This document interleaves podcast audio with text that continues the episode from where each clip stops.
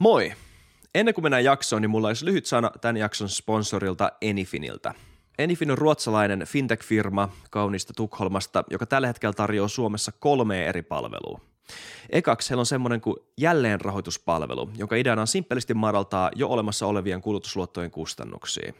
Eli käytännössä, jos olet ostanut jotain esimerkiksi osamaksulla, yleensä luotonmyöntäjät antaa kaikille asiakkaille saman koron ja se voi olla usein tosi korkea. Se, mitä Enifin tekee, on, että he tekevät riskiarvion kyseisestä luotosta uudelleen ja tarjoaa yksilöllisen tarjouksen hakijalle ainoastaan, jos se voi tarjota luotolle nykyistä matalampia kokonaiskustannuksia. Se on heidän lupauksensa. Sitten toiseksi heillä on semmoinen kuin tilaukset-palvelu, johon voi koota kaikki säännölliset, vuosittaiset, kuukausittaiset maksut, jossa voisit katsoa, kuinka paljon teille menee kuukaudessa ja vuodessa toistuviin tilauksiin rahaa, esimerkiksi Spotify, Netflixiin, mitä muita näitä nyt onkaan.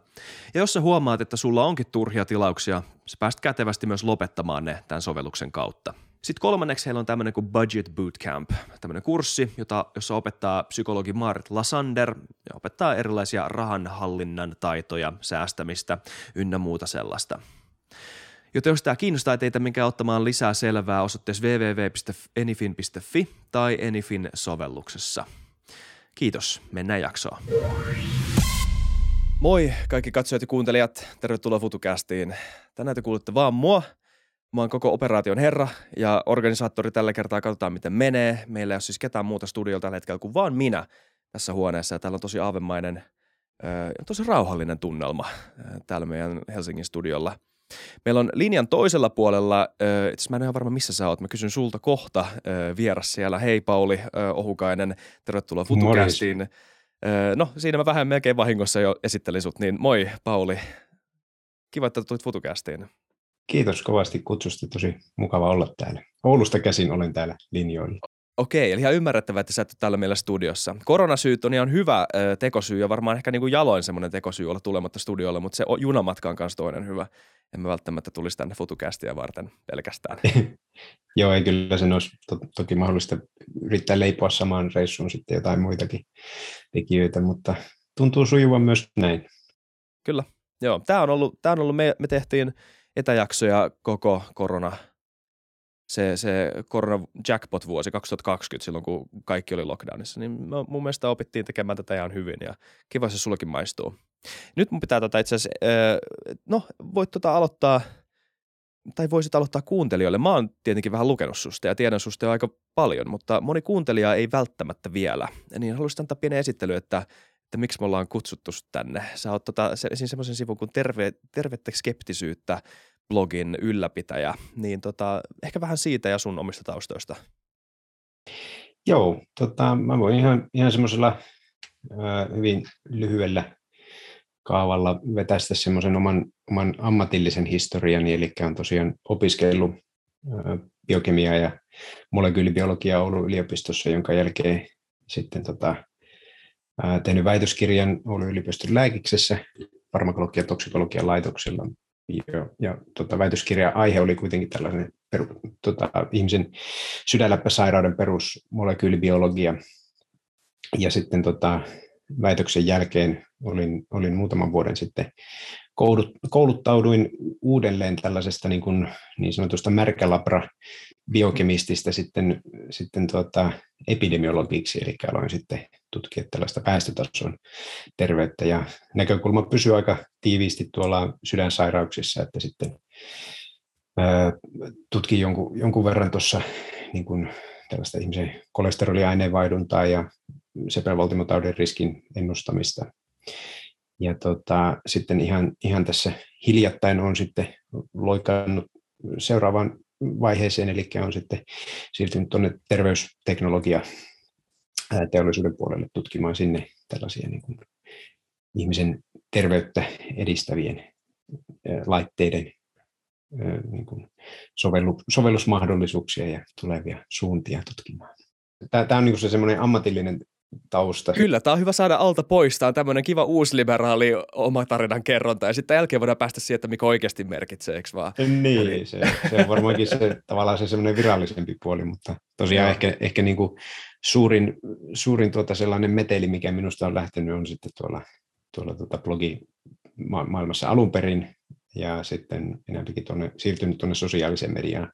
Mm. Alun perin Facebookiin ja nyt sitten enenevissä määrin keskittynyt tuonne Instagramiin, että on sitten tuota, 2015 on laittanut tuon oman tervettä skeptisyyttä nimisen blogin pystyyn ja sinne aikani kirjoittelin juttuja kriittisestä ajattelusta terveysaiheissa, mutta sitten pikkuhiljaa se jonkunlaisen luontaisen evoluution myötä siirtyi tuonne pääasiassa Facebookiin ja varsinainen blogi on nyt sitten ollut viettänyt hiljaiselua jo useamman vuoden ja sitten tota, tässä ihan viimeisen puolentoista noin vuoden aikana on sitten siirtynyt enemmänkin sitten tuonne Instagramin puolelle tekemään sellaista niin kuin popularisoitua sisältöä liittyen siihen, että millä tavalla me voitaisiin voitais olla vähän niin kuin parempia ajattelijoita ja, ja ymmärtää tiedettä ja ymmärtää parempaa argumentointia ja, ja logiikkaa pikkusen ehkä paremmin. Joo, tosi tärkeä. Ja silloin kun mä tuossa alussa sanoin, tai ei alussa, mutta äsken sanoin, että, että tämä on se, mikä oikeasti merkitsee, niin mä en tarkoittanut, etteikö, etteikö biokemian opiskelut ja sydänlöppätautien tota, tutkiminen ole tärkeää, tietysti on. Mutta sun tämä tota, ehkä, ö, mitä sä sanois, aatehistoria, ö, sun, niin oma henkilön, tai siis sun oman henkilön aatehistoria on tosi mielenkiintoinen ja ö, siis internetissä ei voi olla liikaa ihmisiä, jotka auttaa kaiken tämän niin kuin tietomylyn selkeyttämisessä. Se on ö, tota, uusi, vois, voisiko sitä sanoa jopa nykyään ammatiksi, ö, ainakin tämmöinen niin rooli tässä mediakentässä, niin se on ainakin semmoinen, se on semmoinen rooli, jota ei ole liikaa. Internetissä on tosi paljon tietoa kaiken näköisestä nykyään ja se on mun mielestä ihan eri pointti kuin myös se, että tiede, tiede tietää paljon enemmän nykyään kuin ennen, vaan siis sitä on kaikkien käsillä. Kaikki ihmiset ennen kuin, no nyt mä alan tota jaarettelemaan ehkä vähän liikaa tässä liittyen tähän aiheeseen, mutta tota, niin hypät, no itse asiassa hypätään siihen sun aatehistoriaan, niin kun hypätään tähän niitä aiheeseen. Ö, mikä tota, sai sut kiinnostumaan tästä terveyttä skeptisyyttä blogin kirjoittamisesta?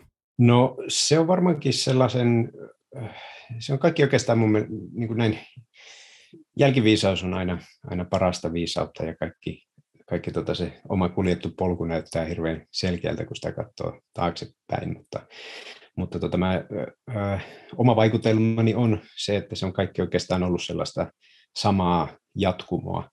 Eli että mä oon ihan tosi pienestä lapsesta pitäen, niin, niin kauan kuin muistikuvia on, niin ollut, ollut kiinnostunut uuden oppimisesta ja, ja sellaisesta maailman toimintaperiaatteista ja, ja ennen kaikkea niin tämmöisestä luonnontieteellisestä näkökulmasta asioihin. Ja mutta sitten siihen matkan varrelle mahtuu monenlaisia vaiheita.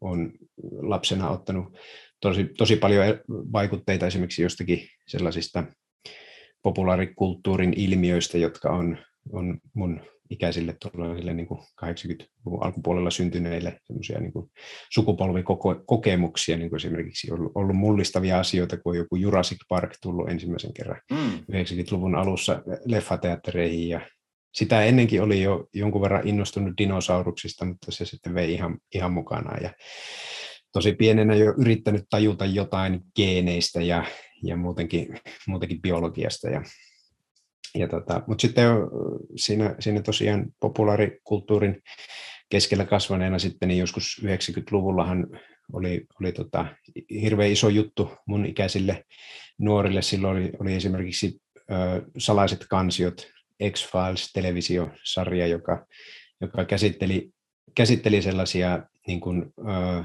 rajatiedon ja paranormaaleja ja, ja UFO, UFO-ilmiöitä, avaruusolentoja ja salaliittoja, hallituksen salaliittoja. Ja, ja tota, se oli myös sama aika kuin internet pikkuhiljaa yleistyi ja, ja internetissä pääsi, pääsi sitten hakemaan tietoa näistä asioista. Ja, ja sehän oli hirveän jännittävää aikaa sitten sitä tota, tuli, tuli tota, opiskeltua varhaisesta internetistä kovinkin suurella mielenkiinnolla, että no mikä, mikä on Area 51 ja mikä se on tämä tämmöinen salainen tukikohta, missä, missä näitä avaruusolentoja on sitten, sitten tota, väitetysti tutkittu ja sinne, sinne niitä kaiken maailman aluksia on kerätty. Ja, ja tota, se ehkä itsellä oli just sellaista, että se oli tavallaan, koin sen, että se oli sitä semmoista samaa samaa niin kuin tieteellistä uteliaisuutta. mutta sitten mä pikkuhiljaa jossain vaiheessa aloin, aloin niin kuin, ää, huomata sen, että jos sitä samaa tieteellistä ajattelua ja sellaista niin kuin todistusaineiston ja vahvan, vahvan todistusaineiston kriteeriä pitää yllä kaikenlaisten eri uskomusten suhteen, niin osa niistä sitten ei kestäkään sitä tarkastelua ja, ja tällaiset niin kuin UFO-havainnot ja tämmöiset, niin niiden osalta sitten itse jouduin, jouduin jo nuorena niin kuin toistuvasti pettymään siihen, että kun sitä niin halusi uskoa, että tämä olisi se hienoa, jos, jos näitä avaruusolentoja olisi, niin sehän olisi niin kuin tieteellisessä mielessä ihan älyttömän mielenkiintoinen juttu. Mutta sitten kun niillä ei koskaan oikein sellaista kunnon todistusaineistoa löytynyt, niin, niin se prosessi on ikään kuin sitten ollut sellainen, että niistä uskomuksista on, on tullut kasvettua ulos. Ja tota, no ehkä, ehkä niin kuin omassa historiassani on sitten myöskin ollut tällainen, niin kuin, sitä on ehkä, ehkä ollut sellaisessa myöskin kulttuurin myötä jonkunlaisessa sellaisessa niin kuin, ää, tapa-uskovaisessa ajattelussa, että tällaiset uskonnolliset teemat on myös, myös niin kuin kulkenut siinä, siinä tota, rinnalla. Sitten mä jossain vaiheessa aloin, aloin tuota, ää, niin kuin, ää, mikä kanssa oli semmoinen iso, iso mullistus, niin alkoi tulla tämä tämmöinen, mikä nykyään sitten, sitten tunnetaan aatehistoriallisesti varmaan jonkunlaisena tämmöisenä niin kuin uuden ateismin nousuna, että siellä alkoi nämä tietyt, tietyt ö, nykyäänkin vaikuttavat tyypit, Dawkinsit ja Harrisit ja Hitchensit ja nämä tyypit, jotka, jotka julkaisi yhteen aikaan, joskus varmaan se oli jotain sitä 2000-luvun alkupuolta. Joo, 2005, 6, 7 näitä aikoja muistaakseni. Niin, taisi olla, Sam Harris on tainnut sen sanoa, että se oli nimenomaan nämä syyskuun 11. päivän terroristi-iskut, mitkä hänet sai niin kuin, kirjoittamaan tätä niin kuin uskonnon, uskonnollisen ajattelun vastasta tekstiä paljon. Ja, ja itsekin sitten, sitten siitä, siitä kirjallisuudesta innostuin, mutta sitten toisaalta se mun mun aikaisemmin jatkunut äh, ajattelutapa johti mut niin kuin siihen, että, että tuota, mä halusin, halusin kuitenkin, en niinkään sitten loppujen lopuksi, mä, mä kyllä kävin semmoisen, sanotaan sellaisen vihaisen ateistin Joo, vaiheen siinä, siinä läpi, että tota, kyllä nämä on niin, niin tyhmää, tyhmää kaikki, kaikki tällainen uskontoihin liittyvät asiat, mutta toisaalta mä sitten ikään kuin vetäydyin siihen, siihen itselleni ominaiseen ajatukseen, että no, halutaan kuitenkin niin kuin ymmärtää tämä ilmiö. Ja mä sitten löysin tällaisen kognitiivisen uskontotieteen, joka oli silloin myös niin kuin joskus 2000-luvun loppupuolta. Ja, ja, tota, ja silloin luin, luin niin kuin useita kirjoja, ihan tämmöisiä niin kuin teologisen tiedekunnan oppikirjamateriaaleistakin, niin luin, luin tota, teoksia liittyen siihen, että mitkä on tavallaan sellaisia niin kognitiotieteen selityksiä sille sellaiselle ihmismielen uskonnolliselle toiminnalle ja, ja minkälaisia ajattelun mekanismeja semmoinen uskonnollinen ajattelu hyödyntää.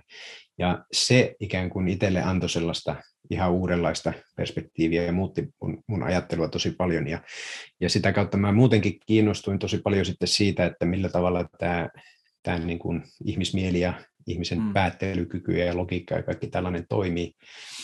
Ja tota, sen valossa sitten periaatteessa niin kuin kaikki aikaisempikin kuljettu matka niin sai ihan uutta merkitystä, kun tajus sen, että millä tavalla tällaiset niin UFO-jutut ja paranormaalit ilmiöt ja kaikki tämmöiset niin on, on tavallaan ollut mahdollisia ja houkuttelevia just näiden tiettyjen ajattelumekanismien ansiosta. Ja siinä vaiheessa mä olin itse sitten jo, jo opiskellut sitä, sitä biokemiaa ja sitten harrastanut kuntosaliurheilua ja ja tota, päätynyt sitä kautta sitten tuonne internetin foorumeille, missä sitten ää, oltiin kiinnostuneita ää, urheiluravitsemuksesta ja tällaisesta niin kuin paino, painotreenistä ja voima, voimatreenistä. Ja siellä aloin sitten huomata sitä sellaista niin kuin, ää, ravitsemukseen erityisesti, mutta myös niin kuin muuhun urheiluun liittyvää sellaista pseudotieteellistä ja, ja tällaista niin kuin huuhaata suoraan mm, sanoen. Ja, ja tota, mutta sitten, sitten mikä, mikä myös nähtiin siinä, 2010-luvulla sellaisena populaarikulttuuri-ilmiönä oli sitten tämä karppauspuumi, missä kaikki yhtäkkiä lopettikin hiilihydraattien syömiset ja yhtäkkiä voi oli takaisin ja kova rasva oli pop. Ja itse olin siinä vaiheessa tekemässä väitöskirjaa sydänläppäsairaudesta, joka oli hyvin, hyvin lähellä tämmöistä niin kuin valtimotautitutkimusta ja mulle se verisuonibiologia ja kolesteroliaineenvaihdunta tuli siinä, siinä väitöskirja niin kuin, työn kautta tutuksi.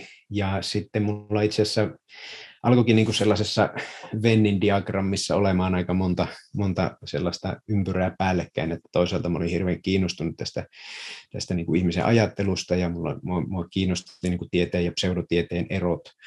Ja sitten toisaalta mulla oli sellaista jonkunlaista orastavaa ammatillista pätevyyttä ottaa, ottaa niin kuin selkoa tällaisista ravitsemukseen ja sydäntauteihin liittyvistä asioista. Ja mä sitten aluksi kävin sitä keskustelua jonkun verran ihan tuolla nimettömillä foorumeilla, mutta sitten pikkuhiljaa öö, tota, kypsy ajatus siitä, että laittaisi vaikka blogin pystyyn ja siitäpä se sitten loppujen lopuksi voisi vois sanoa, että että loppu on historiaa, että se, se on tämän tyyppisistä teemoista se on, on niin kuin versonnut, mutta sitten totta kai terveyteen liittyy niin valtava määrä kaikenlaisia asioita, että, että tota, mä olen siinä sitten vuosien varrella ottanut hyvin, hyvin monenlaisiin asioihin kantaa. Niin ja tosiaan kyllähän siinä niin kuin 2009-2010 niin nähtiin myös tämä, tämä tota, sika-influenssa-pandemia, milloin, mm.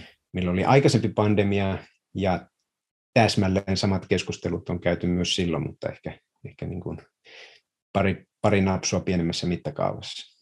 Kyllä, ja me ei olla vielä nähty tämän koronapandemian, äh, koronapandemian tota, äh, jälkipuintia, mikä oli mielenkiintoista myös sika-influenssassa. Niin, äh, se, mutta, mutta ehkä me päästään koronaan vähän myöhemmin tässä. Toi, joo, jännä tota, polku. Siis tunnistan itteni aika monesta osasta tota. Monet nimet on samoja ja tota, itsekin jossain, vai, jossain tuossa 2010-luvun jälkeen niin innostuin myös kuntosali tota, harrastuksesta ja nimenomaan tämmöisestä ö, oli jotenkin vaikea yhdistää ne maailmat ennen sitä, koska sen, mä koinkin se vähän semmoisena paikkana, missä terveellä tämmöisellä kriittisellä ö, ajattelulla ja tämmöisillä nörttiarvoilla ikään kuin ei ollut paikkaa. Ja siellä, siellä mentiin, se oli tosi karismavetonen ja, ja sen kautta myös huuhaavetonen ala, ö, jossa tämmöiset, tota, no nykyään mä oon oppinut nauttimaan niistä, mutta tämmöiset niin kuin, ö, tyhjät motivaatio one-linerit oli sitä valuuttaa, sitä älyllistä valuuttaa, jota vaihdettiin siellä, tota, siellä skenessä. Ö, ja, ja jotenkin nämä foorumit, mä en tiedä mikä se, mä, mä en etnografisesti osaa kauhean hyvin ö, tulkita sitä historiaa, mutta, mutta ehkä siis oli nämä foorumit, missä ihmiset pääsi ö, ö, tota, paikkaan, missä vertailtiin periaatteessa pelkästään sitä, että kuinka hyvä sä oot kirjoittamaan ö, postauksia. Ja, ja se, tie, se tieto merkitsi siitä tota for, foorumista ja sen tota, ö, siellä ei jaettu, no totta kai siellä jaettiin myös kuvia, mutta se ei ollut se valuutta, vaan valuutta oli ideat nimenomaan. Ja siellä pääsi kasvamaan tämmöinen kulttuuri, jos tämmöinen tiede, tiede perusteinen kulttuuri. tässä on, niin, tässä on, mä tiedän, että sanoit ennen jaksoa, että sulla on pitkät vastaukset ja se on hyvä, koska toi oli pitkä tarina, joka ansaitsi pitkän, tar- pitkän, tota, pitkän selityksen, mutta tuossa oli tosi monta mielenkiintoista pointtia, Koet se saman, että tämä sun skeptikkomieli, skeptikkoviitekehys, joka sulle jollain tässä vuosien varrella kehittyy ja kehittyy nimenomaan tämmöisen henkilökohtaisenkin kasvun ohella ja sä opit kamppailemaan niiden samojen tunteiden kanssa, joka tekee skeptisyyden monelle tosi vaikeaksi ja, ja jollain tavalla ehkä väärin ymmärtää jopa ihmisyyttä. Ehkä se, mitä mä tarkoitan tällä on se, että se, että skeptisyydellä – kannustetaan rationaaliseen ajatteluun, niin on helppo tehdä siitä semmoinen kehäpäätelmä, että ihminen on lähtökohtaisesti rationaalinen ö, toimija ja että ihmis, ihmiseen vaikuttaisi vaan nämä rationaaliset tekijät. Mutta voitaisiin puhua enemmän siitä, että sitä kokemuksesta, mikä sulla oli, ö, kun, kun sä opit ehkä ajattelemaan maailmaa skeptisemmin verrattuna siihen sun aikaisempaan ö, uuden tiedon tuomaan hurmokseen. Siis se on tietenkin on, on helppo ymmärtää tunnetasolla, miksi Area 51 on mielenkiintoinen ö, tota, asia tutkia ja miksi se on jotenkin, on jotenkin tuntuu jännältä olla osaa semmoista ö, salaista tiedonjyvää, joka on jotenkin näennäisesti peitetty muilta ihmisiltä. Ja, ja, ja kun skeptisyys ikään kuin tuhoaa sen hurmion, sen välittömän hurmion, joka saa siitä ensimmäisestä kokemuksesta tai kosketuksesta näihin tota uusiin, vähän niin kuin salaisiin tietoihin, jota voi helposti selittää itselleen tämmöiseksi tieteelliseksi uteliaisuudeksi, niin, niin ö, korvautuiko se sulla jollain tavalla? Tai miten sä opit käsittelemään sitä, sitä ö, skeptisyyden tuomaa ehkä pettymystä jopa siitä, että a, tämä tieto, mitä mä aluksi koin tosi jännäksi, niin tällä ei olekaan semmoista pohjaa, että mä voisin oikeuttaa ö, uskomista tähän. Joo, tuo, tuo on tosi hyvä kysymys ja, ja tota, mielestäni tuota voisi lähestyä niin tosi monelta, monelta kantilta, mutta mun mielestä ehkä, ehkä niin kuin, voisi vois niin ottaa kuitenkin pari askelta taaksepäin siinä mielessä ja vähän niin kuin määritellä näitä, näitä termejä, millä, millä tätä Joo. keskustelua käydään, koska Mielellään. Mä itse tietyllä tavalla mä puhun, puhun vaikka se nyt on niin kuin mun siinä perustamani brändin nimessä, niin silti tosi vähän missään kirjoituksessani puhun skeptisyydestä, koska mä puhun mieluummin kriittisestä ajattelusta. Mm. Ne on tietyllä tavalla, ne on, tarkoittaa täysin samaa asiaa, mutta, mutta niihin liittyy monenlaisia semmoisia konnotaatioita, jotka, jotka mun mielestä helposti ohjaa sitä keskustelua vähän väärille urille. Ja tota, ää, mä näkisin, että jos, jos puhutaan vaikka skeptisyydestä, niin se, se ongelma on, on ehkä se, että se, siinä on se konnotaatio juuri, mikä säkin tuossa sanoit, että se ikään kuin tuhoaa, ja, tuhoaa jotain hauskaa ja se, se vähän niin kuin, ää, ää, on, on sillä tavalla semmoista ilonpilaavaa ajattelua. Ja sitten toisaalta se, se joskus vähän niin kuin saattaa sekoittaa pakkaa sen takia, että on olemassa ää, on niin kuin skeptismi ja skeptisismi on ikään kuin sellaista samaa jatkumaa tuolta jostakin jo niin kuin antiikin ajoilta. Et se on ollut tämmöinen niin kuin todella perinteikäs ja, ja rikas, sillä on niin kuin filosofinen perusta, joka, joka ulottuu todella kauas. Ja, mutta sellainen moderni skepsismi ja skeptisismi, millä, miten se nyt, kumpi se nyt onkaan se, se varsinaisesti niin, oikea se termi, niin, niin, tota, ää, niin se ei ole ihan sama asia kuin se antiikin vastaava, koska ää, silloin kun me puhutaan modernista ää, skeptismistä, niin se on, ää, puhutaan ikään kuin tällaista tieteellisestä skeptismistä, kun taas sitten se jaetaan semmoiseen niin kuin niin kuin se aikaisempi versio on semmoinen antiikin skeptismi.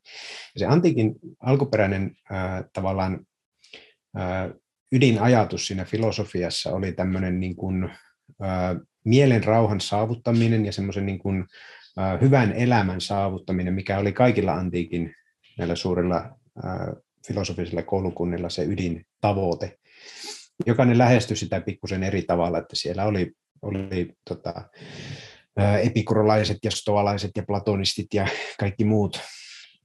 Niin tämä antiikin skeptikoiden lähestymistapa oli, oli, liittyi siihen, että, että sellainen ää, varma tieto ja varmat kannanotot on semmoinen niin kuin jatkuva kärsimyksen aihe, ja silloin siitä täytyy pidättäytyä. Eli se, se oli semmoista, semmoista niin kuin voipi olla, mutta voipi olla olemattakin tyyppistä filosofiaa. Mm. Ja, ja, ja niin kuin siinä, tavallaan siinä filosofian ää, pitkässä perinteessä näillä antiikin skeptikoilla on ollut sillä tavalla semmoinen tärkeä semmoinen niin kuin sparraajan rooli, että ne on ollut, aina kun muut filosofit on muodostanut omia, omia argumenttejaan ja omia näkemyksiään, niin skeptikot on ollut siinä vieressä sitten aina niin kuin sanomassa, että no, eipä se taida noinkaan olla, että ei, ei tuommoista varmaa tietoa voi, voi tässä niin kuin saavuttaa. Ja se on tavallaan niin kuin pakottanut muut filosofit niin kuin aina muotoilemaan ne omat, omat argumenttinsa paremmaksi. Kun taas sitten nykyään se moderni tämmöinen tieteellinen skeptismi, niin se ei niinkään enää korosta sitä, etteikö varmaa tietoa voisi saavuttaa tai että varmalla tiedolla voisi vois niin kuin että se, se jollakin tavalla, tai varmaan kannanottojen ottaminen olisi jollakin tavalla niin kuin mielenrauhan kannalta haitallista, että siitä puuttuu tämmöinen niin kuin syvempi semmoinen niin elämänfilosofinen näkökulma. Ja se ajattelu on enemmänkin sitä, että, että tota, katsotaan, että niin kuin kaikista meidän tietämisen eri keinoista semmoinen tieteellinen tieto on vähiten huono, sanotaan mm. näin.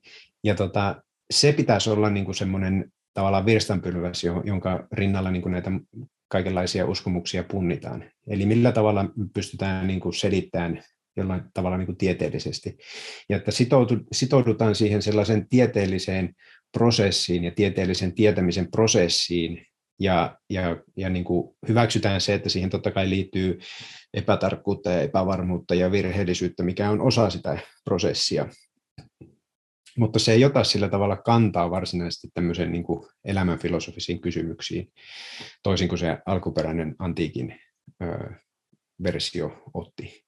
Ja tässä syyssä, tä, niin kuin tästä näkökulmasta sitten, jos lähdetään pohtiin sitä, että onko se, onko se niin kuin, ää, moderni skeptisyys tai, tai sanotaan vaikka se kriittinen ajattelu, mitä, mitä itse niin kuin tykkään enemmän käyttää, niin se, että millä tavalla se nyt onkaan semmoista ilonpilaamista, niin sehän, on, sehän on, ei oikeastaan mun näkemyksen mukaan ole millään tavalla ilonpilaamista, mm. vaan se on semmoista jatkuvaa uteliaisuutta ja semmoista jatkuvaa, jatkuvaa uuden ö, löytämisen riemua, että hyvin usein itsekin koen, että semmoiset kivat uskomukset, kivalta tuntuvat uskomukset, jos ne osoittautuu vääräksi, niin se on niin kuin myös ilon aihe, koska siinä oppii jotakin uutta ja hyvin usein semmoiset selitykset sille, että miksi joku, joku uskomus muuttuu, niin ne, ne selitykset voi olla paljon kiehtovampia kuin esimerkiksi ne, se joku joku teoria vaikka just jostain Area 51 ja siitä uskomuksesta, niin se ei välttämättä ole läheskään niin jännä kuin se selitys, että minkä takia ihmiset kokee tällaiset tarinat niin vetoavaksi. Taas todella, todella, todella monta hyvää pointtia, siis hyvää arvoa tälle keskustelulle. Ylipäätään nyt korona-aikana me ollaan tosi paljon opittu, tai siis opittu, vaan siis jouduttu keskustelemaan tieteeseen liittyvistä kysymyksistä ja oikein tajuamatta sitä perustaa, mihin tieteellinen tieto ja tieteellinen tietämys perustuu. Ja ylipäätään tieteen filosofia, se mitä me voidaan tietää, mitä me voidaan varmentaa ja, ja miten me voidaan, mitä mitä, miten me ö, oikeasti ymmärretään asioita, miten me voidaan tietää siitä, mitä me ymmärretään. Ja, ja, ja se on myös valottanut sitä toista puolta tästä keskustelusta, mikä oleellisesti liittyy siihen – ihmisten ymmärtämiseen ja ehkä ö, tämmöiseen enemmän psykologiseen tutkimukseen siitä, että miksi ihminen haluaa uskoa jotain, mitä se haluaa uskoa, joka on täysin oleellisesti erilainen kysymys, mutta jotka tosi usein sekoittuu samaksi kysymykseksi tai samaksi pointiksi. Ja, ö, ja siinä tulee tosi oleellisesti kyseen kysymykset ö, siitä, että, että tota, ö, sä puhuit tuossa kivoista uskomuksista, että olemassa kivoja uskomuksia, kuten Area 51. Se on jollain tavalla kiva ja jännä asia.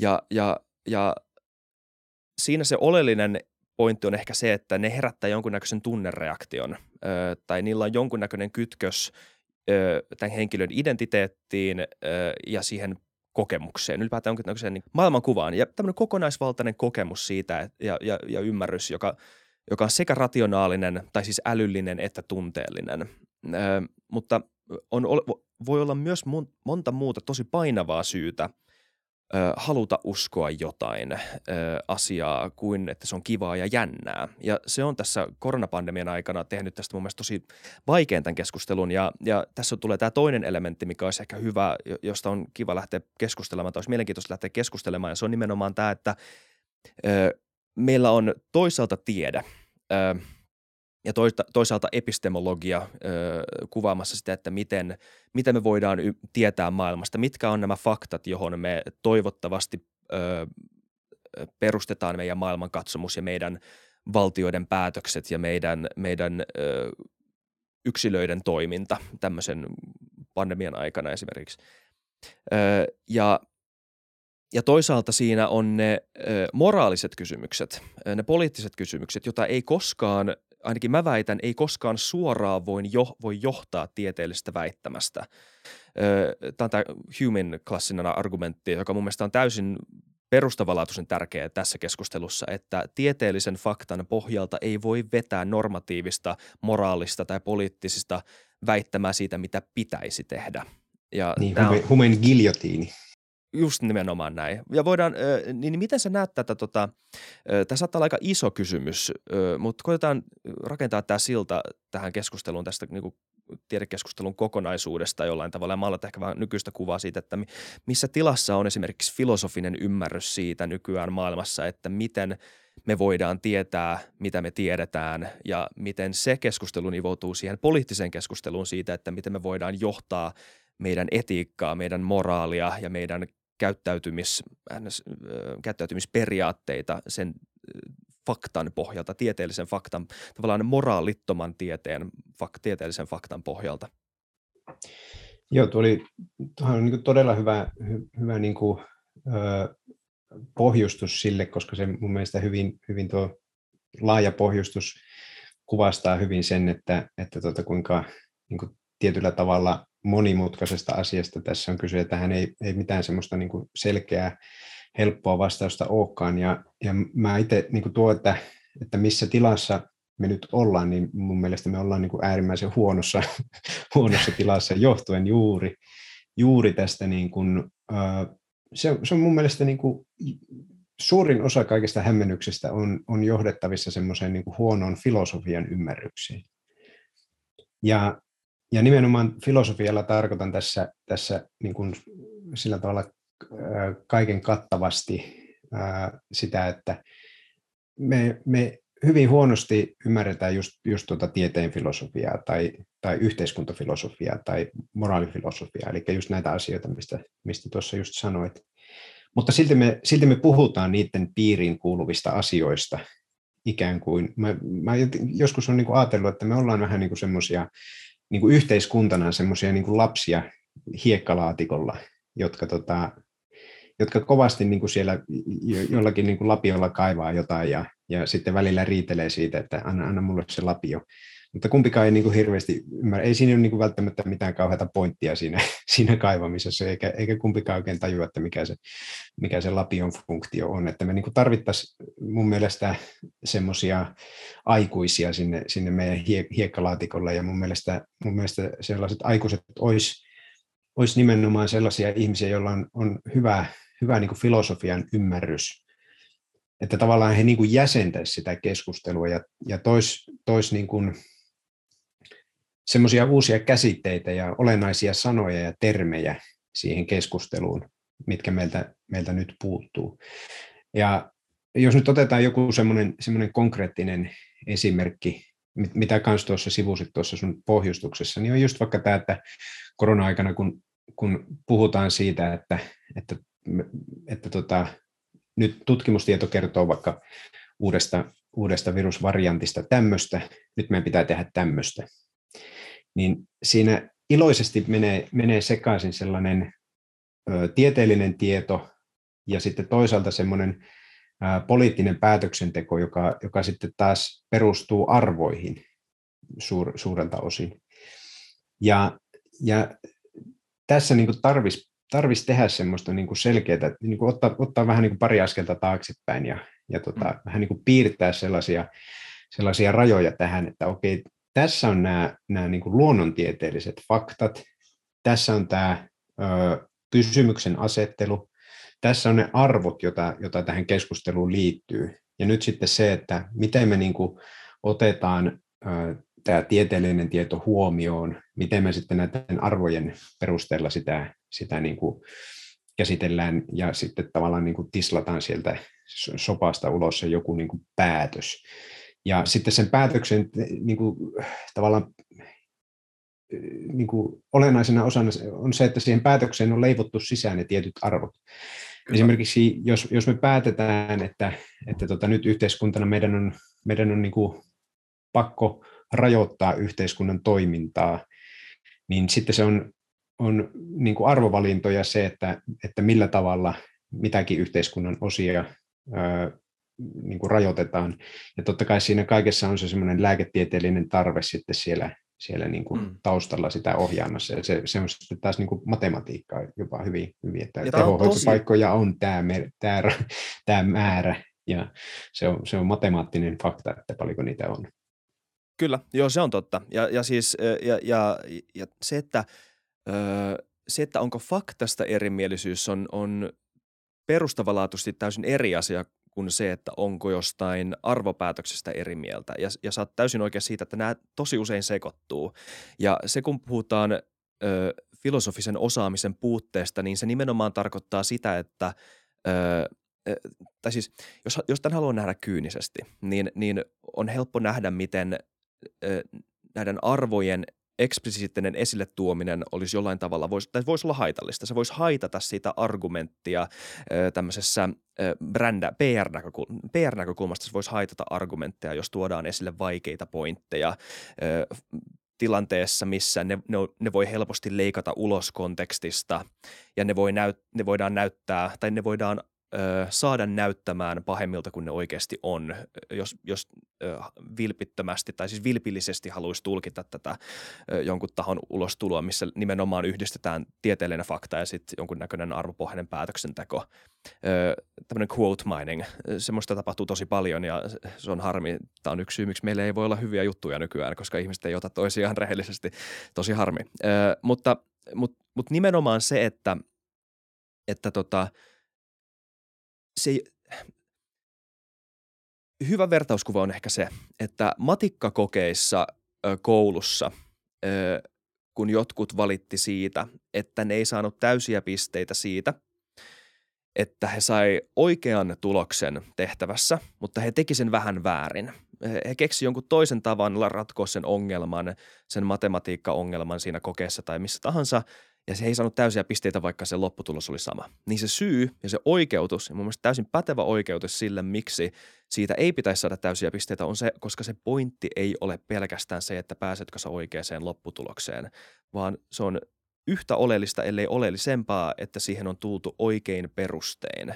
Ja ne oikeat perusteet pitää pystyä perustella. Ja, ja siitä tulee ymmärrettävästi tosi vaikeaa, kun keskustellaan esimerkiksi – koronapandemiaan liittyvistä poliittisista päätöksistä, jotka toivottavasti tietysti perustuu faktaan ja, ja mahdollisimman hyvään tutkittuun faktaan. Ja siitä mä en usko, että meillä löytyy kauheasti erimielisyyksiä siitä, että, että, että mikä on se, miten, millä tieteellisillä metodeilla näitä, tätä tutkimusta pitäisi hankkia. En mä usko, että meillä kauheasti muutenkaan löytyy. Mä en tiedä, miksi mä sanoin ton tolleen. Mutta, siis, mutta jos löytyisi, niin, niin niin se oleellinen keskustelu, se pitää käydä yhtä perustavanlaatuisesti se keskustelu siitä, että miksi ö, tämä fakta, tai mit, miten mä käytän tätä faktaa oikeuttaakseni arvopäätöksen. Esimerkiksi koronapandemiaan monet, vastu, monet rajoitusvastustukset tai monet ö, ö, vasta-argumentit rajoituksia vastaan ö, perustuu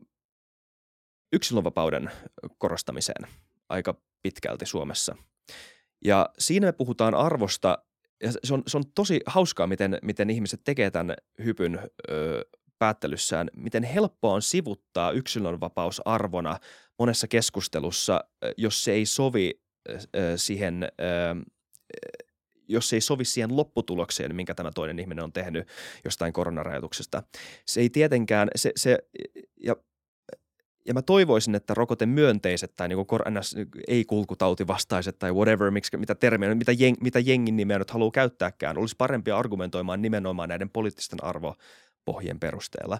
Ja tämäkin on fundamentaalinen pointti, mikä on ehkä hyvä sanoa tähän – väittämme, tätä on vähän itsemme toistamista, mutta siis väitteestä rokote toimii koronarokotetta vastaan, siitä ei voi suoraan johtaa moraalista väitettä, että koronarokote pitäisi ottaa. Se ei vaan toimi. Se, se ei, sitä ei voi johtaa siitä, vaan si, siinä valitaan välissä ö, jonkunnäköinen moraalinen pointti, jonka kanssa minä todennäköisesti olisin muutenkin samaa mieltä. Esimerkiksi se, että tämän pandemian lääketieteellinen torjuminen on kannattavaa laajamittainen lääketieteellinen torjuminen on kannattavaa.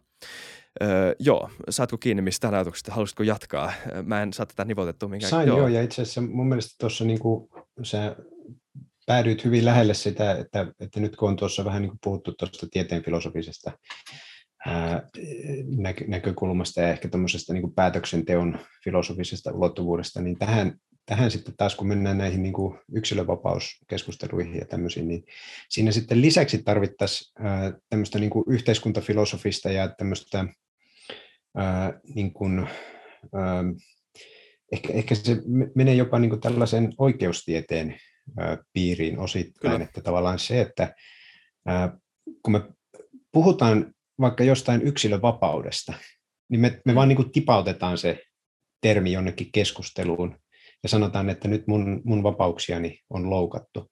Mutta kuinka moni meistä nyt oikeasti loppujen lopuksi pystyisi niin kuin määrittelemään, että mikä on yksilön vapaus, että, mm. että tota, kuka sen antaa, onko mä syntynyt sen kanssa ja mitä, mitä, siinä, niin kuin, mitä siinä samassa paketissa on, on niin kuin muuta. Koska mm. jos me, tämä on taas niin kuin sitä, sitä mun mielestä huonoa filosofian ymmärrystä se, että jos me lähdetään keskusteluun niin kuin tavallaan nyrkit pystyssä huutaen omien oikeuksieni puolesta, ymmärtämättä kuitenkaan sitä, että, että tota, mitä se sana edes tarkoittaa, niin sittenhän me ollaan taas siellä hiekkalaatikolla Lapion kanssa tekemässä jotakin, jotakin hiekkakakkuja, eikä, eikä oikein niin kuin ymmärretä sitä, sitä homman pointtia. Ja, ja mun, mun niin kuin, en missään nimessä väitä olevani itse tässä mikään, mikään tietäjä, mutta mun, mun semmoinen niin pinnallinen ymmärrys on se, että, että tuota, jos me puhutaan yksilön oikeuksista, niin niistä ei voi puhua puhumatta samalla myös yksilön velvollisuuksista. Eli ne on kolikon kaksi puolta, oikeudet ja velvollisuudet. Ja yhteiskunnassa ei voi olla toista ilman toista. Ja että tämä on semmoinen niin kuin fundamentaalinen yhteiskunnallinen, äh, yhteiskuntafilosofinen sellainen äh, aksiooma, jonka, jonka varaan on, on rakennettu niin kuin varsinkin tämmöinen niin kuin länsimainen oikeus- ja yhteiskuntakäsitys. Ja just se johtuen siitä, että, että tämän nojalla me esimerkiksi voidaan torjua orjuuden käsite, koska jos, jos sä oot orja, niin sulla on mm. pelkästään velvollisuuksia, sä oot jonkun toisen omaisuutta, mutta sulla ei ole mitään, mitään niin kuin oikeuksia. Sun, mm. sun täytyy vaan, vaan totella, mitä, mitä toiset sanoo. Kyllä, ja tosi perustavanlaatuisesti oikeus ö, tai oikeuksia ylläpidetään vaan sillä, että toiset kokee sen velvollisuudekseen ylläpitää niitä oikeuksia ö, siinä yhteisössä. Eli se on, se on, oikeuksia ei muuten olisi ö, käytännössä. Että siis se on ihan lähtökohtaisesti kyllä sama asia. Niin, ja, ja tässä on sitten myös semmoisia niin kuin monenlaisia sitten niin kuin tästä versoa semmoisia erilaisia yhteiskuntafilosofisia näkökulmia siinä mielessä, että, että semmoinen, mistä, mistä aika lailla ollaan varmaankin monella ö, tasolla yhtä mieltä on, on niin sanotusti tämä, että, että tota, sinun oikeutesi heiluttaa nyrkkiä päättyy siihen, mistä minun nenä alkaa. Eli mm että su, sulla on oikeus, jos, jos sä asut jossain metsässä ja siellä ei ole ketään, ketään muita ihmisiä lähellä, niin sä saat tehdä periaatteessa aika lailla mitä haluat, koska se ei ole silloin loukkaamassa kenenkään muun, muun oikeuksia. Mutta sitten kun me ei, suuri osa meistä ei asu yksin erakkona jossain metsässä, niin meidän on pakko siinä omassa toiminnassa ottaa huomioon se meidän tekojen vaikutukset muihin, muihin ihmisiin. Ja tämä sitten menee, menee niin kuin se, jopa niin kuin tämän tiedostaminen helpottaisi monesta asiasta puhumista, mutta se ei totta kai niin kuin ratkaise ongelmaa, koska, koska sitten ne niin kuin tekojen vaikutukset on hyvin monennaiset ja, ja Kyllä. monella tavalla voi ilmetä liittyen eri, eri tekoihin, että vaikka yksi, yksi keskustelun aihe, mistä, mistä paljon on ollut juttua, niin on tämä sananvapaus, ja se, että, että tota, pitääkö pystyä kaikkea mahdollista väärääkin informaatiota julkisesti levittämään kaikilla mahdollisilla foorumeilla, koska sitten aletaan hyvin herkästi puhumaan sensuurista, jos jotain, jotain tietoa rajoitetaan. Mutta toisaalta meillähän on, on jo olemassa hyvin paljon sellaista niin kuin, ää, kaikenlaisen viestinnän rajoittamista, mitä me, niin kuin, mikä me hyväksytään. Esimerkiksi mainoksissa ei saa valehella. mainoksissa et, et voisi sanoa, että tämä meidän, meidän automerkki on paras automerkki kaikista, koska ei, niin, me, meillä on niin mainonnan eettinen, eettinen tota, ohjeistus, joka, joka sellaisen kieltää. Tavallaan joku voisi sanoa, että no se on vaan mun, mun niin sananvapaus, että totta kai mä voin sanoa mitä mä haluan, ja jos mä haluan sanoa, että meidän automerkki on paras mahdollinen, niin mä saan sen sanoa, mutta et voi. Niin mm. Niin samalla tavalla sitten, sitten jos puhutaan tällaisesta niin kuin informaatiosta, niin meillä on, on niin kuin hirveän paljon ihmisiä ajattelee, että kaikkia mahdollista informaatiota pitäisi pystyä sanomaan ihan, ihan niin kuin rajattomasti ja, ja rajoittamattomasti, koska muuten, muuten kaikki on sensuuria. Mutta sitten niin kuin me hyväksytään sitä, sitä niin kuin, ää, sanomisten va, niin kuin rajoittamista monessa muussa kontekstissa, eikä se, eikä se niin kuin aiheuta mitään. Se on, ne on niin itsestään selviä asioita. Että se, semmoinen niin kuin, ää, mun mielestä ihan, ihan niin kuin, ää, klassinen esimerkki on se, että et voi mennä täyteen elokuvateatteriin ja huutaa tulipalo, mm. koska niin kuin vedoten sananvapauteen, että no, mä, mä haluan sanoa tulipalo, jos mä haluan. Pitää, pitää pystyä huutamaan täysiä tulipaloa, missä mä haluan. Vai et, et voi, koska se johtaa todennäköisesti paniikkiin ja ihmisiä murskautuu ja taloutuu ja vahingoittuu, kun ihmiset juoksee sieltä leffateatterista pois. Eli se sun, sun sanalla voi olla niin kuin todella merkittäviä, vakaviakin seuraamuksia.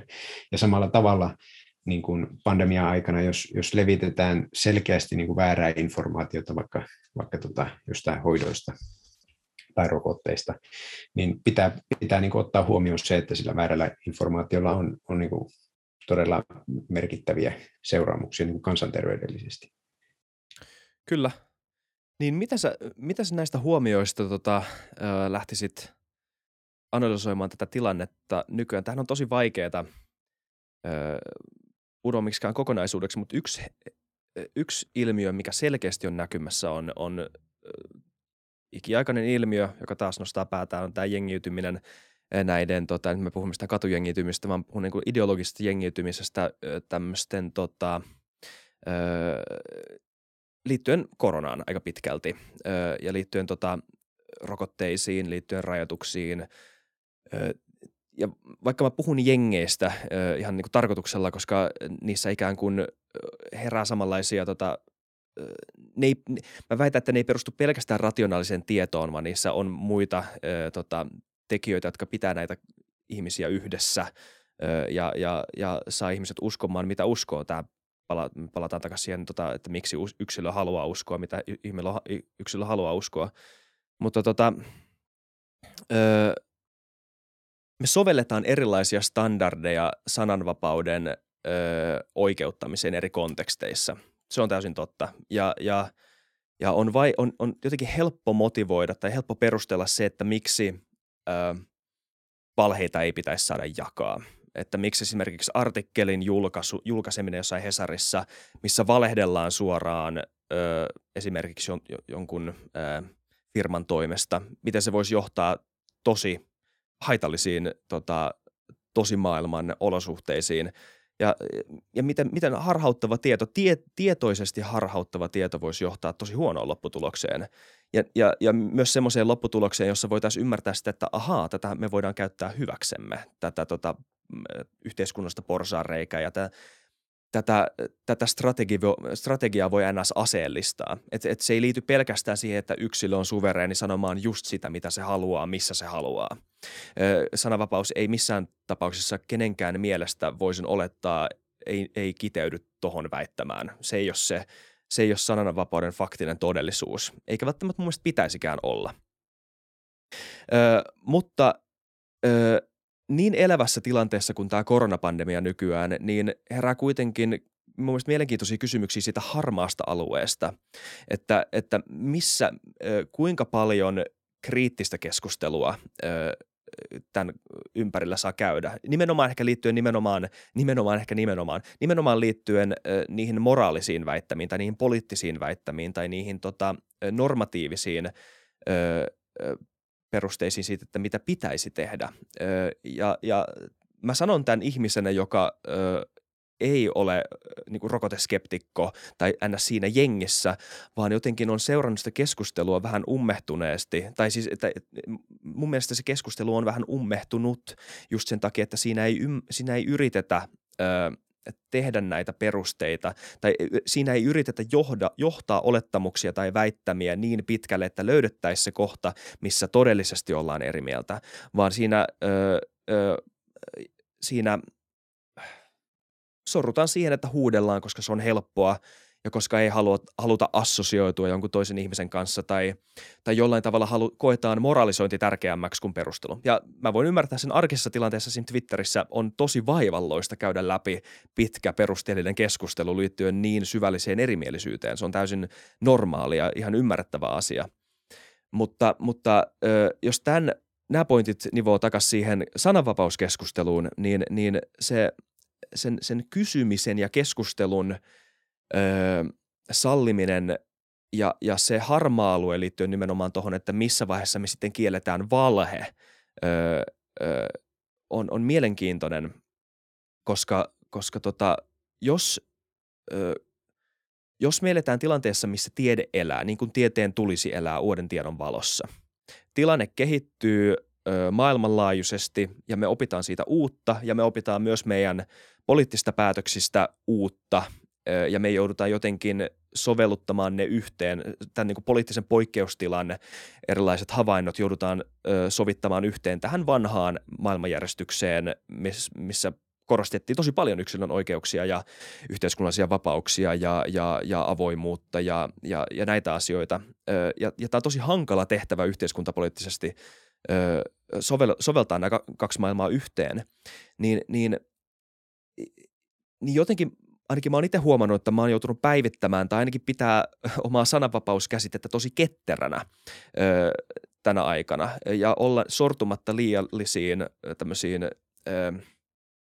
liiallisiin sääntöihin, ö, koska kuitenkin keskustelun ylläpitäminen on jollain tavalla fundamentaalisen tärkeää se, että me, me pidetään keskusteluyhteys yllä, se on, se, on, se on ainakin yksi tämmöinen moraalinen aksioma, mikä mulla on tosi tärkeä, ö, koska se, sen menettäminen vaikuttaa tosi pahalta asialta.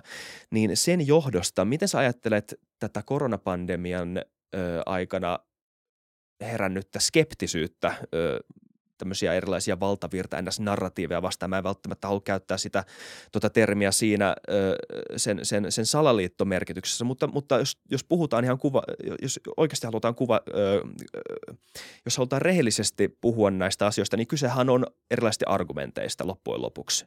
Että tässä on yksi linja, tässä on toinen linja, valtavirta valitsee yhden linjan, jonka kanssa mennään, vaikka lopulta näitä voisi irrallisina tarkistaa täysin erilaisina linjoina ja loppujen lopuksi ö, auktoriteista irtettuna pelkästään rationaalisina väittäminä, ö, niin, niin jos mä, tosi vaikea kysymys, mutta miten sä lähtisit puhu, ajattelemaan tätä niin kuin koronaskeptisyyttä ja, ja sitä, että kuinka paljon sitä pitäisi sallia ja missä määrin ja, ja, ja, ja näin?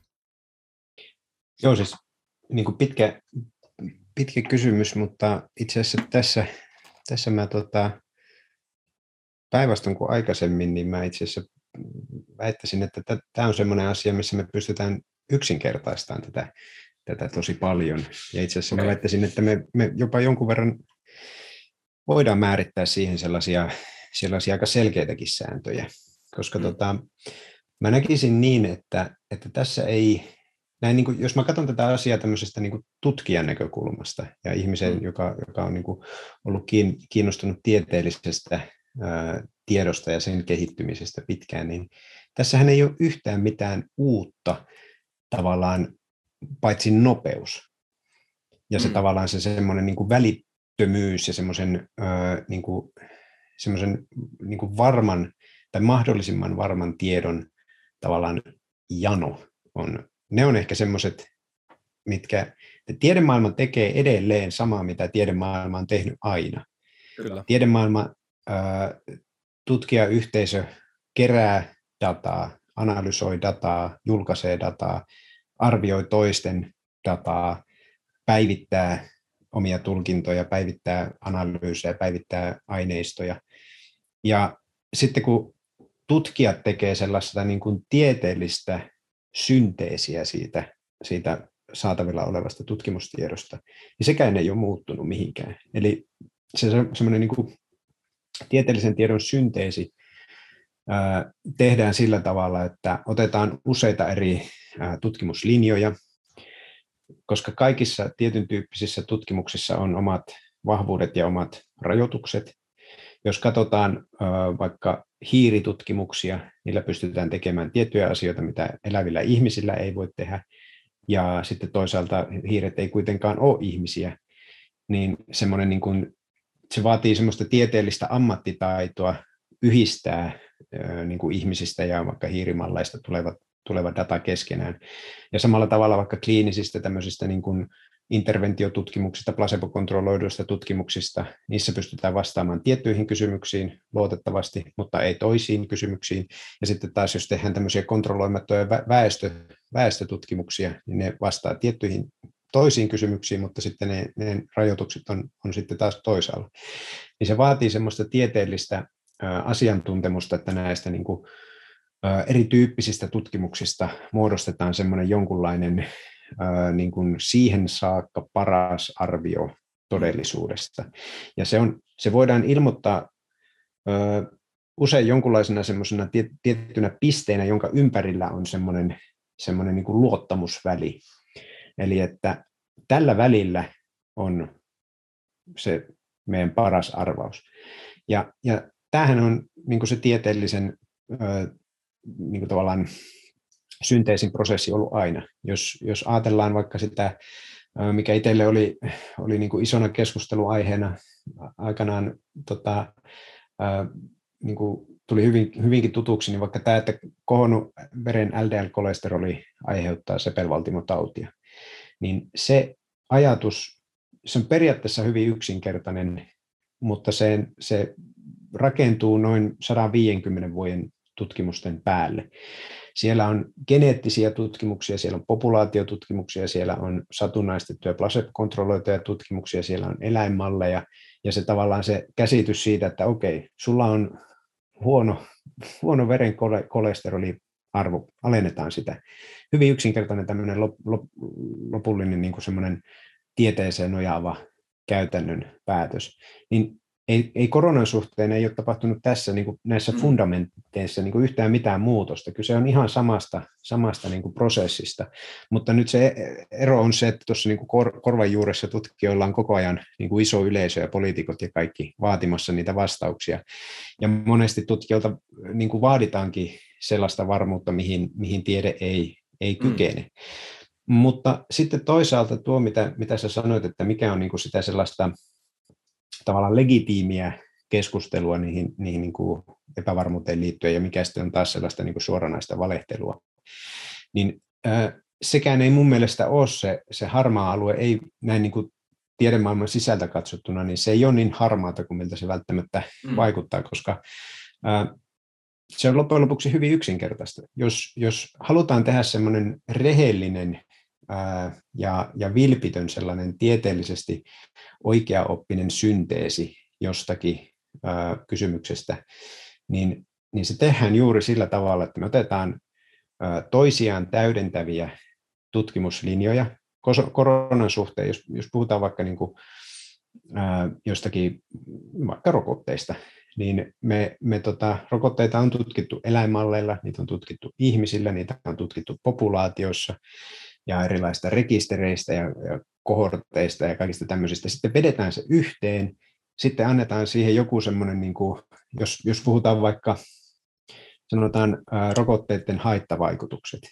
niin semmoinen tieteellisesti rehellinen ää, tapa lähestyä sitä kysymystä on se, että okei, me ollaan nyt syntetisoitu tämä data näistä ja näistä populaatioaineistosta. Me saadaan, että vaikka rokotteen aiheuttaman ää, sydänlihastulehuksen riski on vaikkapa 15 per 100 000 ihmistä, ja luottamusväli tämän arvion ympärillä on tämä. Mm. Ja silloin se on niin kuin sen hetkinen paras mahdollinen tieto. Ja se on loppujen lopuksi aika, aika semmoinen niin kuin tieteellisessä mielessä niin kuin kaunis tapa ja semmoinen elegantti tapa ilmoittaa se. Sitten voidaan ö, ottaa siihen rinnalle se, että okei, no itse virus aiheuttaa myös sydänlihaksen tulehusta, ja sen esiintyvyys tämän datan, tämän datan, tämän datan yhteenvetona on, että esimerkiksi se on vaikka niin kuin, ää, se on noin, noin ehkä, niin kuin, mitä itse muistan, muistan yhden tutkimuksen, niin on, on että se on niin kuin kaksi tapausta sadasta. Eli ää, alle parikymppisiä urheilijoita, niin sata, jotka sairastuu koronavirustautiin, niin saa sen johdosta myös jonkunlaisen ää, sydänlihastuleuksen. En muista, miten, miten se arvio muuttuu, kun yhdistetään erilaisia aineistoja, mutta näinkin voidaan tehdä. Ja sitten me laitetaan se, että okei, viruksen aiheuttama sydänlihastuleuksen riski on tämä, rokotteen aiheuttama sydänlihastuleuksen riski on tämä. Molempiin liittyy tietty tämmöinen niin kuin, luottamusväli, ja sitten se kuvataan se aineisto, mistä se on, on niin kuin, ää, saatu. No sitten semmoinen niin legitiimi keskustelu vaikka rokotteen haitoista liittyy siihen, että okei, onko tässä aineistossa ollut mukana vaikka tiettyjä jotakin etnisiä vähemmistöjä, onko siinä ollut mukana kaikkia eri ikäluokkia yhdistettynä, millä tavalla se sydänlihas tuleus on vaikka diagnosoitu, onko se veren merkkiaineilla vai onko siinä tehty jotain, jotain kuvantamista, niin ja sitten voidaan käydä keskustelua siitä, että no jos se siellä luottamusvälin sisällä, jos se vaikka se luottamusväli on tosi laaja, niin mistä se johtuu? Onko, voiko se niin kuin liittyä siinä, siinä niin kuin, ää, millä tavalla se liikkuu se, se mm. estimaatti siitä arviosta siellä luottamusvälin sisällä? Kaikki tämmöinen on niin kuin täysin sellaista niin kuin normaalia tieteeseen kuuluvaa keskustelua. Mutta sitten on, on niin kuin tätä jos käytetään semmoisena niin mittatikkuna, niin on hyvin helppo nähdä se, että mitä se on sitten se kaikki semmoinen epälegitiimi niin kuin semmoinen salaliittoteoretisointi.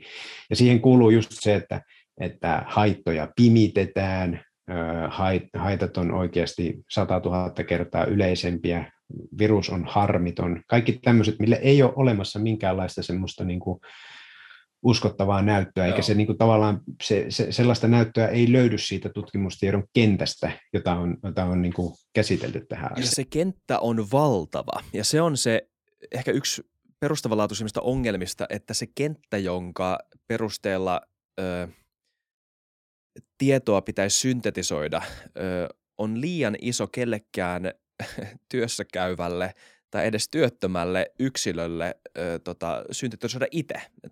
Se on vähän tämä oman tutkimuksen harha. Sitä on tosi vaikeaa tehdä, ellei ymmärrä niitä fundamentteja, jonka perusteella, ja siis ymmärrä niitä, perusteita, jonka, jonka perust, ymmärrä niitä fundamentteja, jonka perusteella lopputuloksia pitäisi tulkita, tai siis tieteellisiä lopputuloksia pitäisi tulkita. Ja siis musta tuntuu, että ihmiset keskimäärin, he päättävät, että he ovat jotain mieltä jostain asiasta, niin siihen riittää keskimäärin muutama merkittävä datapointti, jotka sopii johonkin, usein sopii johonkin omaan vahvistavaan biakseen.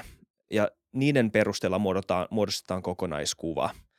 On, on ja mä lu- se voi jopa olla, että nämä muutamat bitit, joiden perusteella ö, muodostetaan tämä maailmankuva, on jatkuvasti vaihtuvia. Ö, ja ne perustuu, niin kuin, koska ihmisellä ei ole tietenkään rajatonta muistia ja, ja on, on, on täysin mahdotonta muistaa kaikki oleelliset koronapandemian, vaan tämän kahden vuoden aikaiset koronapandemian ö, kehityskulut ja kaikki käänteen tekevät tota, tieteelliset mullistukset ja, ja poliittiset päätökset ja eri maissa tehdyt ratkaisut ja miten eri pandemia-aallot. Ja siis ihan täysin mahdotonta muistaa ö, ö, tavallisena pulliaisena. Ja, ja, ja ö, no siitä herää... Niin, ja, ja, ja myös, myös niin kuin tavallisena asiantuntijana. Tavallisena asiantuntijana myös nimenomaan, siis niin kuin saatika sitten ö, tavallisena pulliaisena.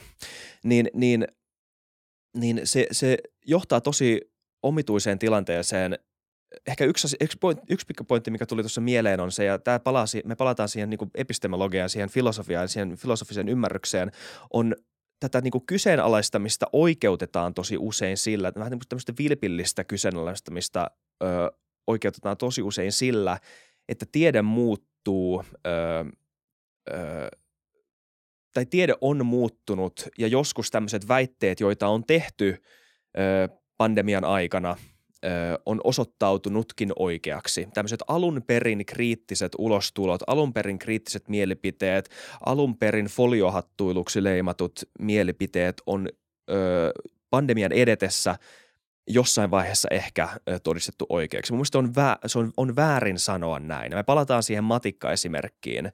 Se, että vahingossa ollaan, tai, tai se, se, jos ollaan vahingossa oikeassa jostain tietystä väittämästä, ei tietenkään tarkoita, että, si, että siitä oltiin oikeassa alun perin oikeista syistä.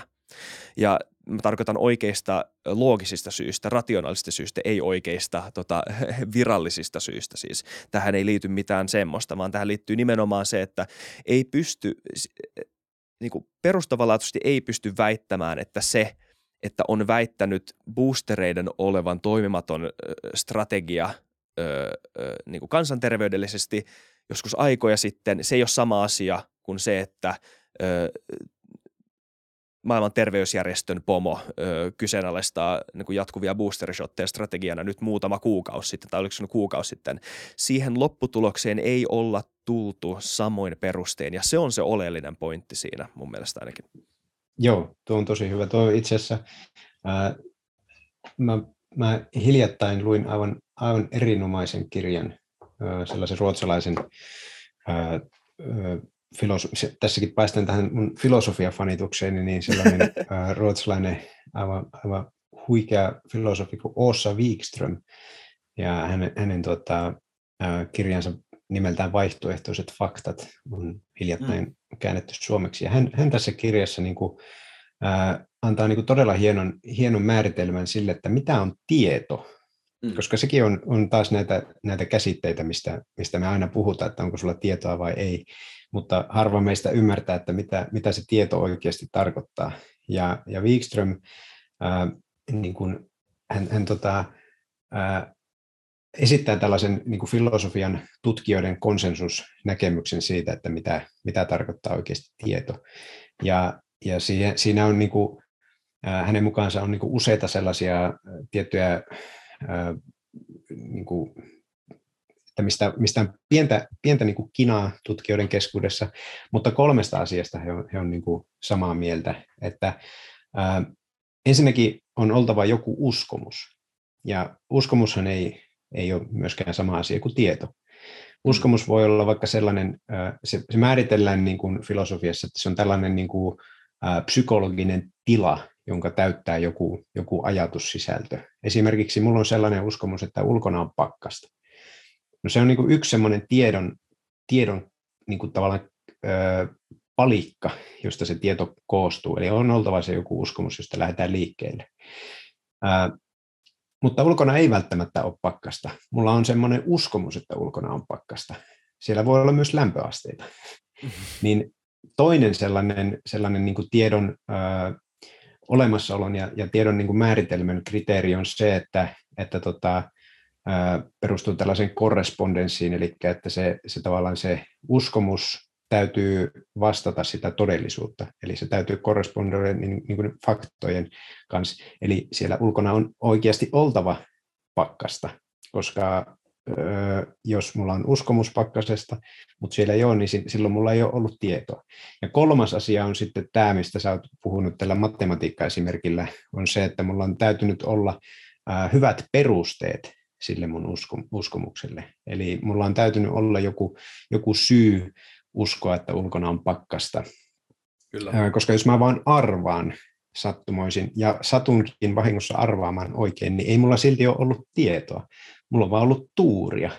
Ja tämä on niinku just se, että, että tota, jos, jos ajatellaan tätä tämmöistä niinku pandemiatilannetta, niin mä oon, mä oon niinku pitkään nyt jo, jo seurannut tota, näitä, näitä tämmöisiä tiettyjä niin kuin oma, oman niin kuin sosiaalisen median kanavien kautta mä oon, mä oon saanut elää hyvin niin kuin tiivissä kosketuksissa tämän niin kuin kaikenlaisen informaation keskellä ja, ja niin kuin on olemassa tiettyjä semmoisia niin vaikuttajia, jotka on niin kuin oikein kunnostautunut semmoisessa, niin että ne niin kuin levittää sitä niin kuin väärää tietoa aivan niin kuin uskomattomalla syötöllä. Se, että niin kuin niitä semmoisia niin väärän tiedon murusia niin kuin satelee päivittäin. Se on niin semmoinen Kyllä. jatkuva tavallaan niin kuin vesi, vuotava vesipohti, mistä niin kuin suihkua sitä niin kuin väärää tietoa. Ja, ja tota, siellä on kaikkea, niin kuin, että okei, ää, virusta ei ole olemassa ja virusta ei voida, voida niin kuin diagnosoida nykyisillä laitteilla tai noilla kliinisillä testeillä. Kasvomaskit on vaarallisia, kasvomaskeissa on jotain robotteja, näinkin jossain vaiheessa uskottiin. Sitten kasvomaskeissa piti olla jotain matoja, rokotteissa on pitänyt olla mikrosiruja, niissä on pitänyt olla, niiden pitänyt tehdä naiset steriiliksi, niiden pitänyt aiheuttaa miehillä impotenssia. Se lista on niin täysin loppuuton. Sitten jos siellä jo, niin seassa onkin yhtäkkiä yksi asia, kuten vaikka se, että boostereita, tai niin kuin, että rokotteita tarvitaankin ns. paljon. On mm. sanottu, joskus on niin kuin väitetty, että okei, me tästä lähtien me rokotetaan kolmen neljän kuukauden välein koko loppuelämä. Tämmöinenkin mm. väite on esitetty jossain vaiheessa. Ja nyt sitten kun tuli se, että okei, kaikki saa kolmannen rokotteen, niin se tavallaan tulkittiin, että mitäs mä sanoin, mähän, mähän olin oikeassa. Mutta siis siinä on just kyse siitä, että kun vaan niin kuin tarpeeksi suolat sitä roskaa ulos, niin joku, joku murunen sieltä niin kuin vahingossa on niin kuin väkisin väännettävissä ikään kuin jälkikäteen niin kuin se olisi ollut jotenkin oikean suuntainen, mutta sekään ei ole silloin ollut tietoa. Sä, sä oot vaan niin kuin arvaillut kaiken maailman random shittiä ja joku sitten osuu, osuu mukaan vähän sinne päin.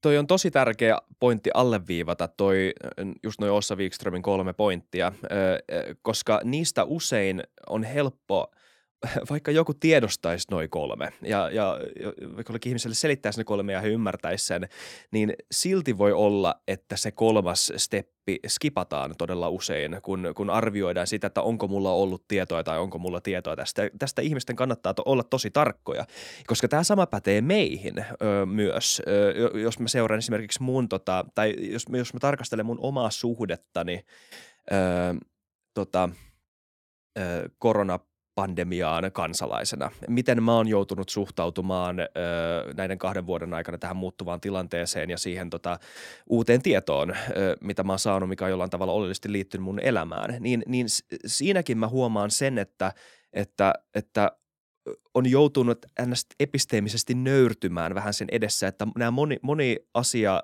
on semmoinen, joilla, johon mulla ei ole välitöntä koskemusta, kosketusta. Ja, ja mä joudun perustamaan mun maailmankatsomuksen ja, ja jotenkin mä joudun antamaan mun luottamuksen, tai mä joudun perustamaan mun tiedon luottamukselle tosi pitkälti. Mä joudun perustamaan mun luottamuksen, tiedon luottamukseen ihmisiä kohtaan, jotka on aiemmin jollain tavalla – kunnostautunut parhaimpana vaihtoehtona tämän kaltaisen tiedon hankkimiseen ja välittämiseen. Ja mä oon vähän joutunut ns. episteemisesti nöyrtymään, eli tämän tota, pandemia edessä ja tajumaan sen, että kuinka paljon oma maailmankatsomus perustuu luottamukselle. Luottamukselle sitä kohtaan, että on olemassa ihmisiä maailmassa, jotka tekee työkseen tiedonhankintaa ja on aiemmin kunnostautunut parhaimpana vaihtoehtona tämmöisen tota, tiedon hankkimiseen – me voidaan puhua tieteellisestä yhteisöstä, maailmanlaajuisesta tieteellisestä yhteisöstä, jota yhdistää siis erilaiset yliopistot ja tutkimusinstituutit ja vastaavanlaiset tota, järjestöt. Aika yhtenäinen, niin kuin, ainakin metodeensa perusteella tosi yhtenäinen ryhmä. Monet puhuu tietenkin tämmöistä salaliitosta, että näitä kaikkia yhdistää joku tietty järjestö, joka kontrolloi heidän ulostulojaan, mutta sehän näin asia ei ole. Ja tämmöinen asia pitää olettaa, jos halutaan olettaa joku tämmöinen maailmanlaajuinen salaliitto, jossa tota, strategisesti vä- viestitään ö, ö, jatkuvasti systemaattisesti väärää tietoa liittyen koronapandemiaan, jota on jotenkin niin kuin sattumalta pystytty pimittämään. Se on se, se on se olettamus, mikä pitää tehdä. Niin tämmöistä olettamusta mä en tee, mutta mä kuitenkin joudun ö, tota, ö, myöntämään itselleni sen, että mun ymmärrys ö, ja, ja maailmankatsomus liittyen koronapandemiaan ei perustu näihin aiemmin tota, ö, määriteltyihin pointteihin liittyen tietoon suoranaisesti vaan ne liittyy luottamukseen siitä, että joku toinen ihminen on pitänyt huolta näistä kolmesta pointista. Ja siinä herää uusi elementti ö, tähän keskusteluun, joka myös on tosi hankala. Ja se on hankala, miten joutuu koko ajan tanssimaan näiden eri maailmojen ja tiedonhankinnan filosofioiden välillä. Siinä menee niin kuin itsekin sekaisin tosi usein. Miten sä itse suhtaudut niin tähän steppiin siinä sun tiedonhankinnassa, että, tota, että sä joudut tekemään kuitenkin luottamus, tietyn luottamushypyn siinä, kun sä määrität, että mi, mi, mihin sä uskot liittyen tota, esimerkiksi nyt, kun ollaan puhuttu koronapandemiasta, niin tähän koronapandemiaan? No, mä en, mä en itse asiassa näe että, niin tekeväni siinä oikeastaan minkäänlaista niin. hyppyä siinä mielessä, että, että tota, kyllähän meidän yhteiskuntahan Joo.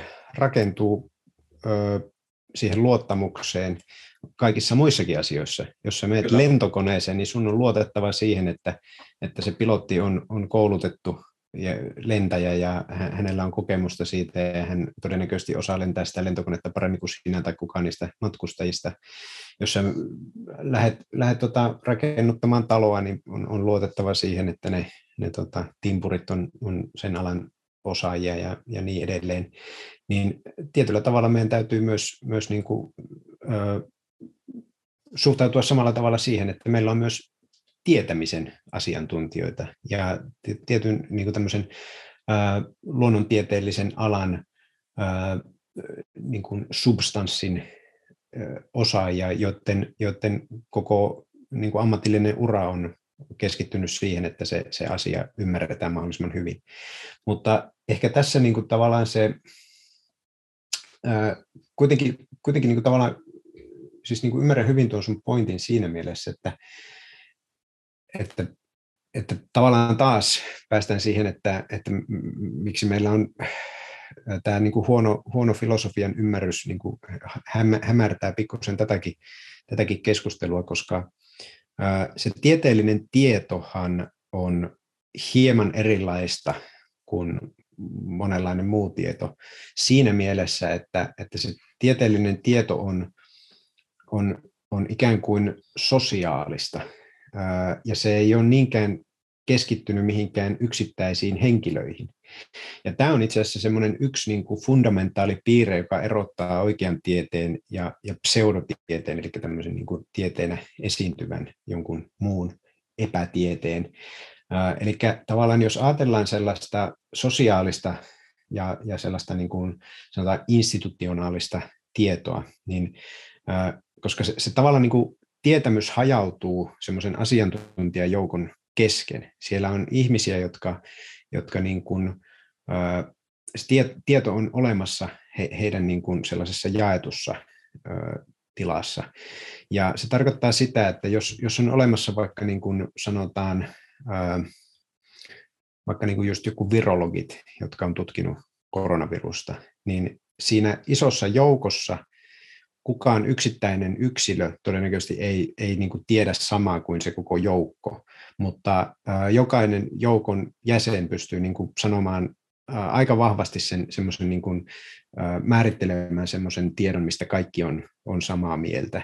Ja sitten se joukko, se joukon jaettu tietämys on, on vahvempi kuin kenenkään yksilön, koska ne ihmiset voi niin kuin, täydentää toisiltaan. He on, he on niin kuin tavallaan ulkoistanut osan siitä omasta tiedosta sen niin kuin ryhmän muille jäsenille.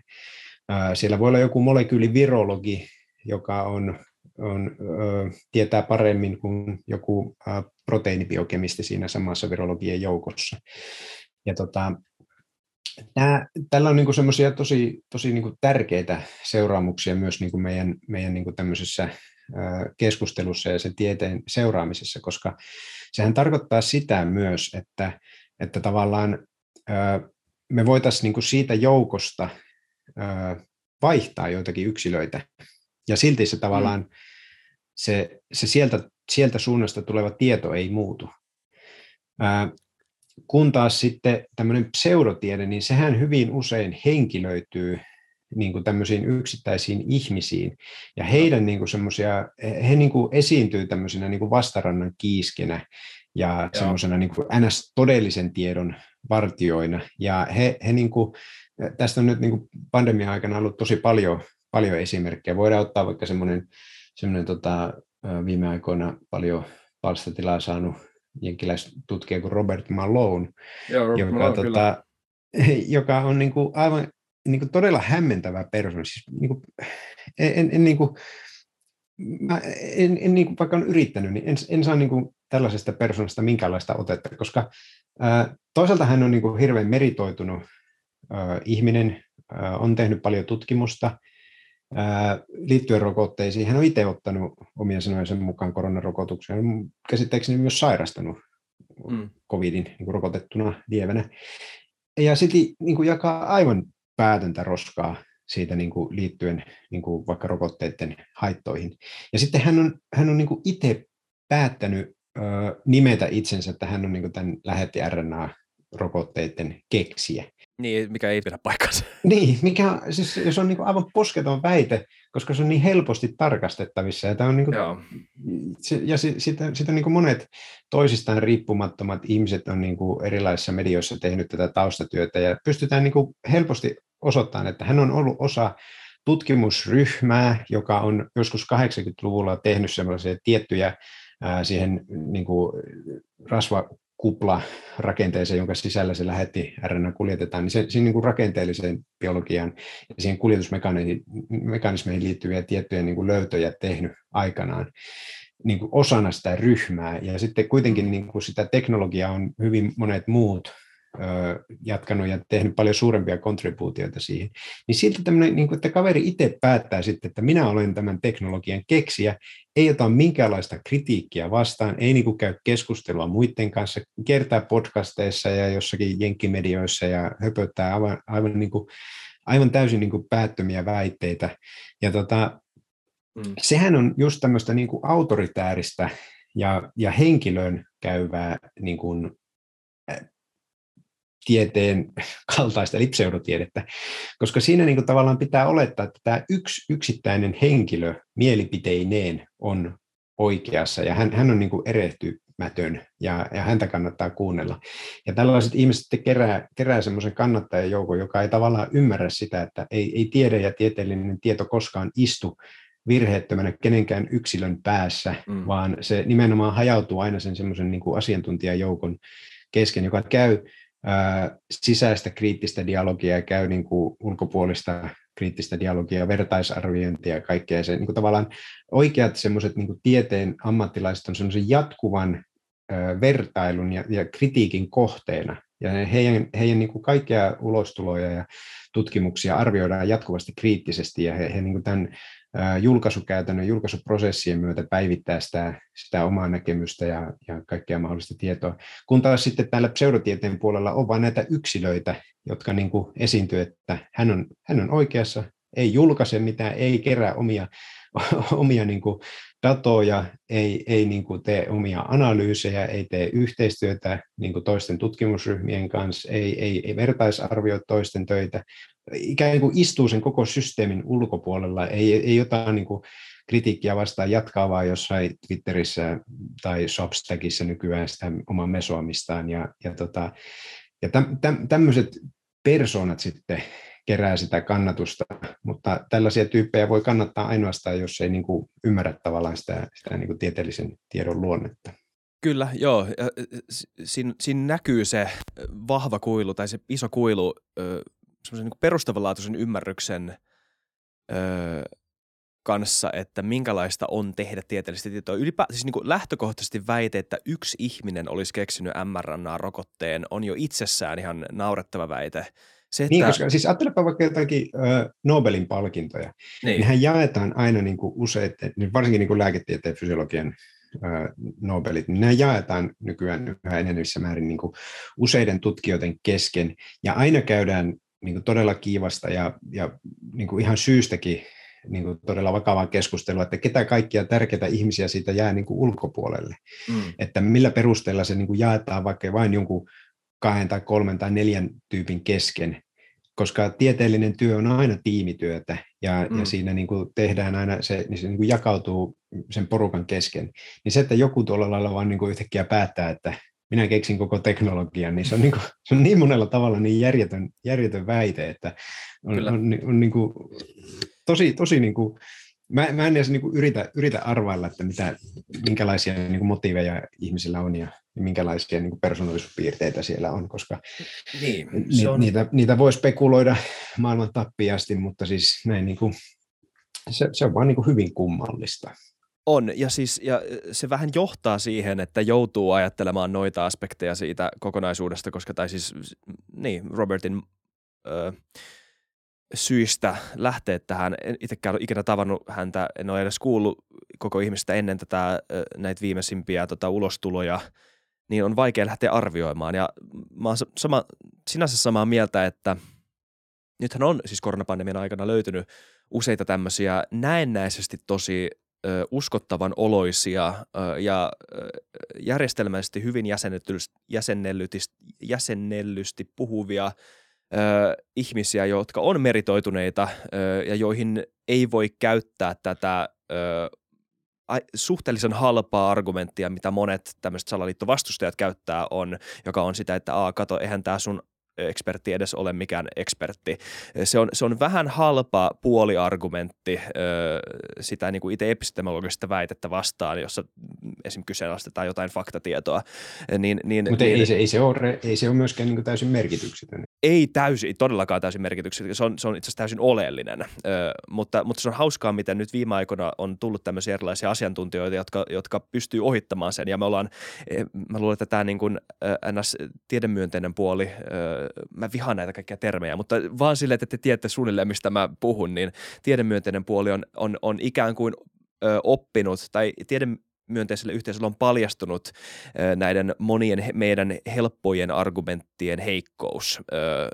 Ja, ja, ja Robert on myös hyvä esimerkki siinä, mutta tota, mutta oikeastaan tuohon, tuohon liittyy vielä sellainen lisä, että, että jos niinku tavallaan kontrastiksi ajatellaan se, että millä tavalla, tämmönen, millä tavalla me viitataan johonkin asiantuntijatietoon ja millä mm. tavalla poliittisia päätöksiä perustellaan, niin mietipä, jos se toimisi samalla tavalla. Mietipä, mm-hmm. että kyllähän se niin kuin henkilöityy meilläkin. Meillä on semmoisia niin maailman johtavia asiantuntijoita. Joku, joku Hanna Nohynek on esimerkiksi, niin kuin sehän on, hän on, hän on tota, niin kuin maailman luokan rokotetutkija ja on, on niin kuin tuollaisissa kansainvälisissä konferensseissa niin kuin pää, pääpuhuja ja, ja muu, muu rokotetutkijayhteisö niin kuin kokoontuu massoittain kuuntelemaan, kun Hanna Nohynek jossain, jossain tota konferenssissa pitää, pitää esitelmää, niin, niin mieti, mietipä, jos niin kuin poliittinen päätöksenteko menisi sillä tavalla, että Hanna Nohynek meni podcastiin ja kertoi näin, että näin se juttu menee, ja,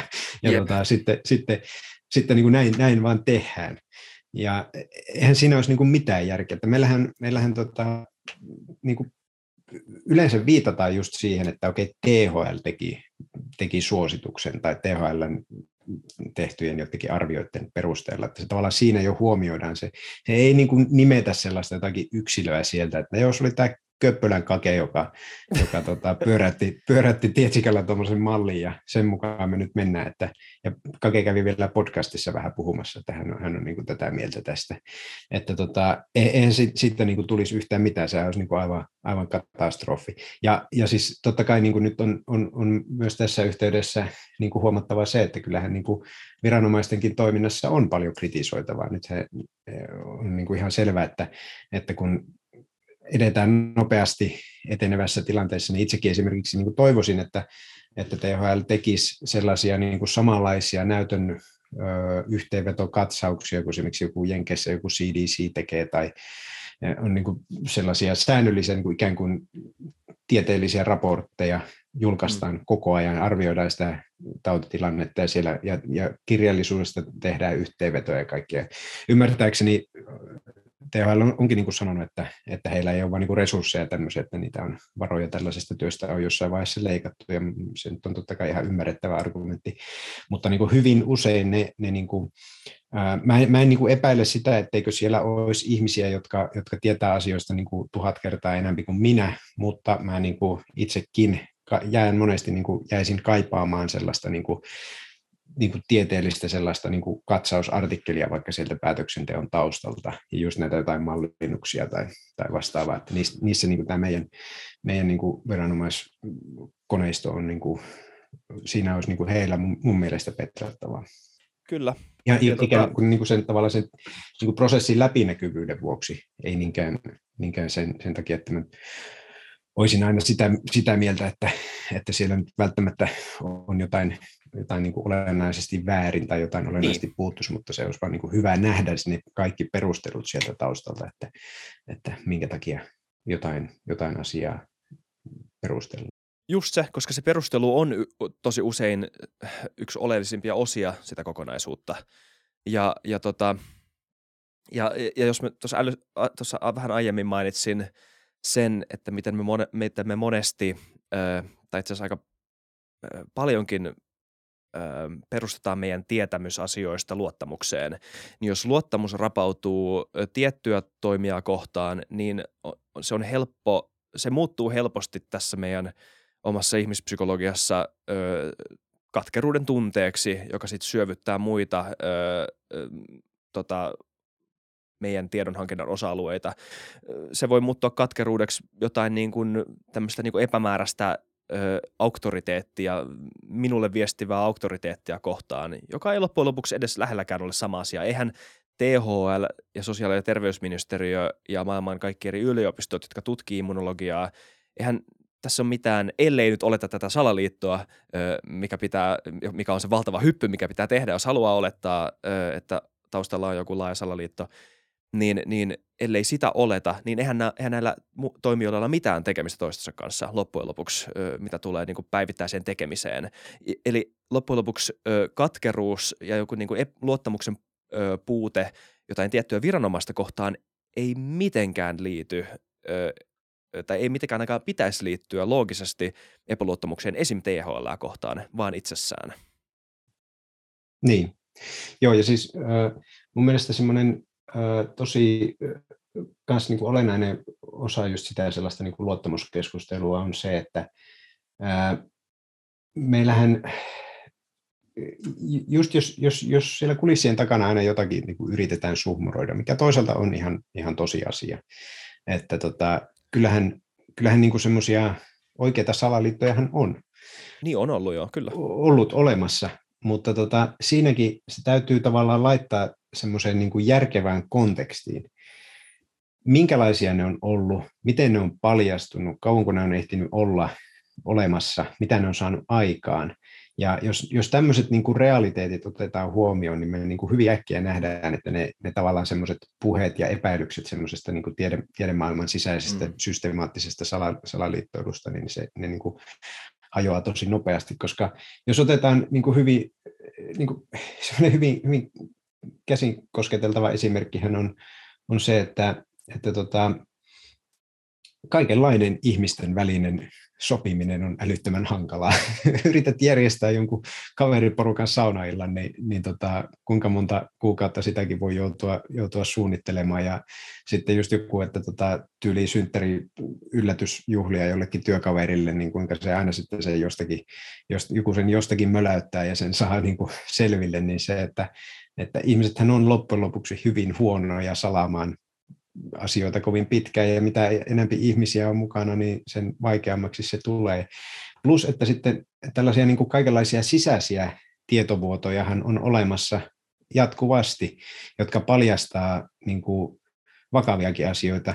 Esimerkiksi vaikka Edward Snowdenhan on, on kuuluisa esimerkki siitä, että hän oli, paljasti tämän, tämän tota NSAn se, mikä Prisma-ohjelma, kun se oli, mikä, mm. mikä se oli nimeltään, tämä, tämä niin kuin kyky vakoilla niin kuin teleliikennettä omassa maassa ja, ja muualla. Ja hän oli tämmöinen niin kuin, suhteellisen alhaisen turvaluokituksen niin kuin tämmöinen data-analyytikko vaan mm. hänessä on sisällä. Ja pystyi silti niin kuin, tota, paljastamaan koko homman. Ja, ja niin kuin maailman mahtavin tiedustelu palvelu, niin ei, ei niin kuin pystynyt pitämään tämmöisen niin kuin yksittäisen tyypin suuta kiinni. Niin sitten tällainen niin kuin maailmanlaajuinen tiedeyhteisöhän on niin kuin moninkertaisesti suurempi ja, ja niin kuin olettamus siitä, että, että kukaan siellä, siellä ei niin kuin vuoda mitään tietoja, niin, niin tota, on aivan, aivan niin kuin järjetön. Plus, että jos, jos ajatellaan vaikka No, nyt niin kuin korona-aikanahan on paljastunut itse asiassa yksi sellainen sisäinen tiedonvuoto, mikä oli mun mielestä hyvä, että se tuli ilmi. Niin se liittyy just tähän niin kuin vaikka Pfizerin rokotetutkimukseen, niin kuin se oli hajautettu monen sellaisen ää, mm. niin kuin paikallisen ää, alihankkijan kesken, jotka oli erikoistunut pyörittämään tällaisia kliinisiä trialeita. Niin ää, olikohan, ää, olikohan se nyt Teksasissa, muistaakseni oli joku paikallinen klinikka, joka, joka osallistui siihen, siihen isoon tutkimukseen, missä oli yli, yli 40 000 ihmistä, niin yksi paikallinen alihankkija hoiti siitä sellaista, olikohan muutaman sadan ihmisen siivua, ja se sisäinen tiedonantaja sitten julkisti British Medical Journalille ää, niin kuin tietoja, että siellä oli niin kuin, ää, poikettu siitä tutkimusprotokollasta, eli oli huolimattomasti säilytetty ää, lääkevalmisteita, placeboa ja, ja varsinaista lääkettä siellä sekaisin. Oli, niin kuin, oli tavallaan olemassa riski, että, että niin kuin se tavallaan se sokkouttaminen oli murtunut jossain vaiheessa, osa, osa koehenkilöistä oli niin kuin saanut tie, tie, tietoonsa, että saako he niin kuin placeboa vai, vai valmistetta, jotain tällaisia. Niin ei ole, se oli kuitenkin loppujen lopuksi niin kuin todella niin kuin muutamia satoja ihmisiä yli 40 000, joita se niin kuin kosketti, mutta se tavallaan se niin kuin, fakta, että, että niin kuin tällainenkin asia tulee loppujen lopuksi julki, niin mm. se, että, että niin kuin kuinka kauan tässä on kaksi vuotta jo pyöritetty pandemiaa, niin, niin aika vähän on kuitenkin tällaisia, niin kuin mistä, mistä niin kuin oikeasti olisi tullut juttua. Kyllä. Ja näistähän saadaan niin kuin näistä saadaan hienoja kirjoja, niistä saadaan hienoja leffoja, niistä saadaan kaikenlaisia David ja Goliat sankaritarinoita, jotka myy, ja Pulitzer-palkintoja journalisteille, journalistit näitä tutkii, eli on niin kuin hirveä määrä kannustimia niin kuin tiedeyhteisön ulkopuolelta ja sisäpuolelta paljastaa kaikenlaisia Kyllä, tällaisia niin kuin jatkuvia niin kuin väärinkäytöksiä. Ja sitten on vielä olemassa se, että ihmiset tekee niin kuin älyttömiä virheitä.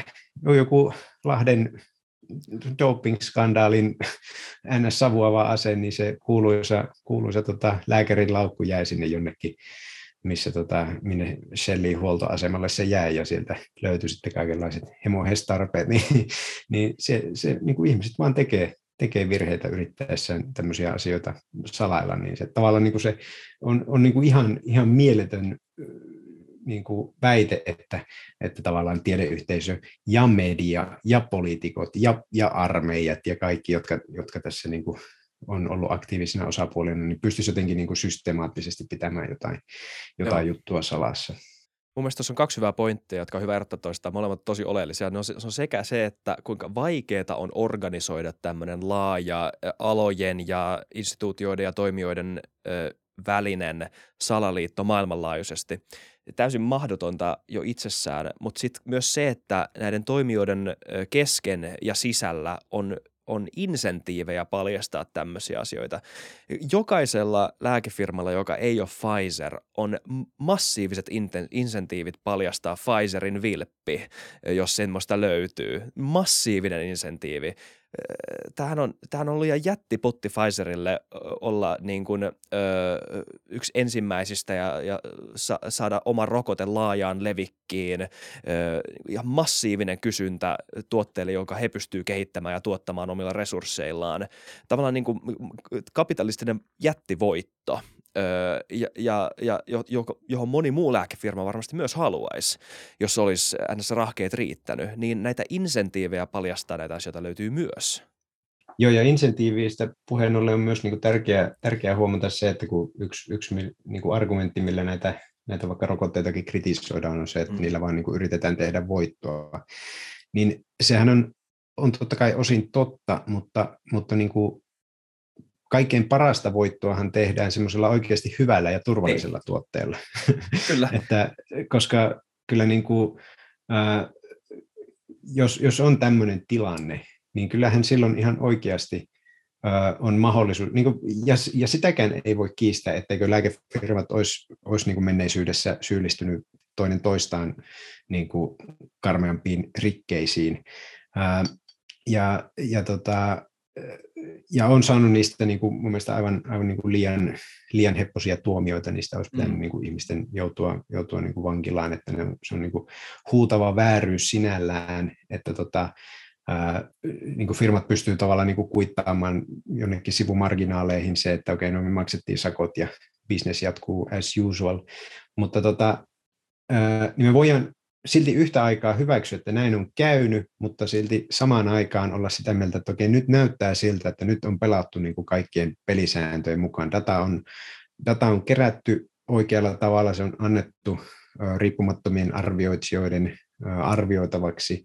Sen niin kuin lopputulokset on tavallaan varmennettu vielä niin kuin täysin riippumattomissa olosuhteissa, eli Pfizer teki sen oman placebo-kontrolloidun tutkimuksen, mutta sen jälkeen tavallaan niin kuin, kun rokote on otettu väestössä käyttöön ympäri maailmaa, niin mm. monet niin kuin firmasta riippumattomat tutkijat on, on tutkinut sitten niin kuin omissa väestöissään rokotettuja versus ei-rokotettuja, ja niin kuin käytännössä saanut ihan samoja tuloksia, jolloin meillä niin kuin tavallaan se yleinen semmoinen niin kuin käsitys siitä, että se alkuperäinen triali on tehty ihan niin kuin kaikkien mm. alan sääntöjen mukaan oikein, niin se, se niin kuin vahvistuu. Ja, ja niin kuin, tavallaan tässähän on myös niin kuin firmalla kannustimia vähän niin kuin kiillottaa sitä omaa julkisuuskuvansa ja, ja niin kuin pestä niitä vanhoja syntejä pois just semmoisella, että, että näytetään, että kyllä me nyt niin kuin joskus osataan, osataan olla ihan oikeinkin. Ja niin kuin me pystytään, mun mielestä on niin kuin aivan ok olla yhtä aikaa sillä tavalla niin kuin terveen kriittinen sitä, niin kuin, että menneisyyttä kohtaan, mutta silti myös niin kuin antaa tunnustusta silloin, kun näyttää, että, että hommat menee oikein. Kyllä, ne ei ole taaskaan sama väite. Se, että joku, siis yleensähän se ei ole sama ihminen, joka on tämän tehnyt, vaikka ne on saman firman nimen alla toiminut jollain tavalla. Kyseessä ei ole sama ihminen. Niin, ja sitten, sitten jos vielä, vielä niin kuin laajemmassa mittakaavassa, niin mun mielestä myös niin kuin hyvä tapa miettiä, että kun tavallaan monelle se riittää, että rikkeitä on tapahtunut, mm. siispä nytkin on kyseessä rikki. Kyllä. Eihän se, sehän ei ole myöskään niin kuin loogisesti johdonmukainen argumentti. Ja tota, mun mielestä semmoinen niin kuin hyvä, hyvä tapa havainnollistaa sitä argumentin heikkoutta on se, että murhaajia on olemassa, mutta ei me silti voida niin kuin ketä tahansa, voidaan vaikka todeta, että suuri osa murhaajista on vaikka miehiä, Kyllä. mutta ei me silti lä- voi lähteä niin kuin ketä tahansa miestä syyttää, että hei, sä oot, sä oot muuten varmasti murhaaja, koska murhaajia on olemassa ja ne on usein miehiä. Pauli Hukainen, meillä tulee tota, ö, seuraava vieras studioon, niin tota, meidän pitää lopettaa tämä jakso nyt. Mutta kiitos tästä paljon, tämä oli tosi mielenkiintoinen keskustelu. Me toivottavasti voidaan tehdä tämä uudestaan tota, ö, joku päivä, sit kun sä pääset ehkä tänne studiolle. Joo, voidaan mielelläni. vähän ajasta lisää. Tässä on varmasti kovaa. paljon vielä, vielä jatkettavaakin. Tämä, vähän, tämä tuntuu vähän pintaraapasulta. Joo. Joo. Hei, kiitos paljon sulle. Tosi kiva kuulla susta ja tosi kiva kuulla sun ajatuksia. Kiitos paljon. Kiitos. Ja kiitos kaikille katsojille ja kuuntelijoille. Palataan ensi viikolla taas uuden jakson merkeissä. Moido!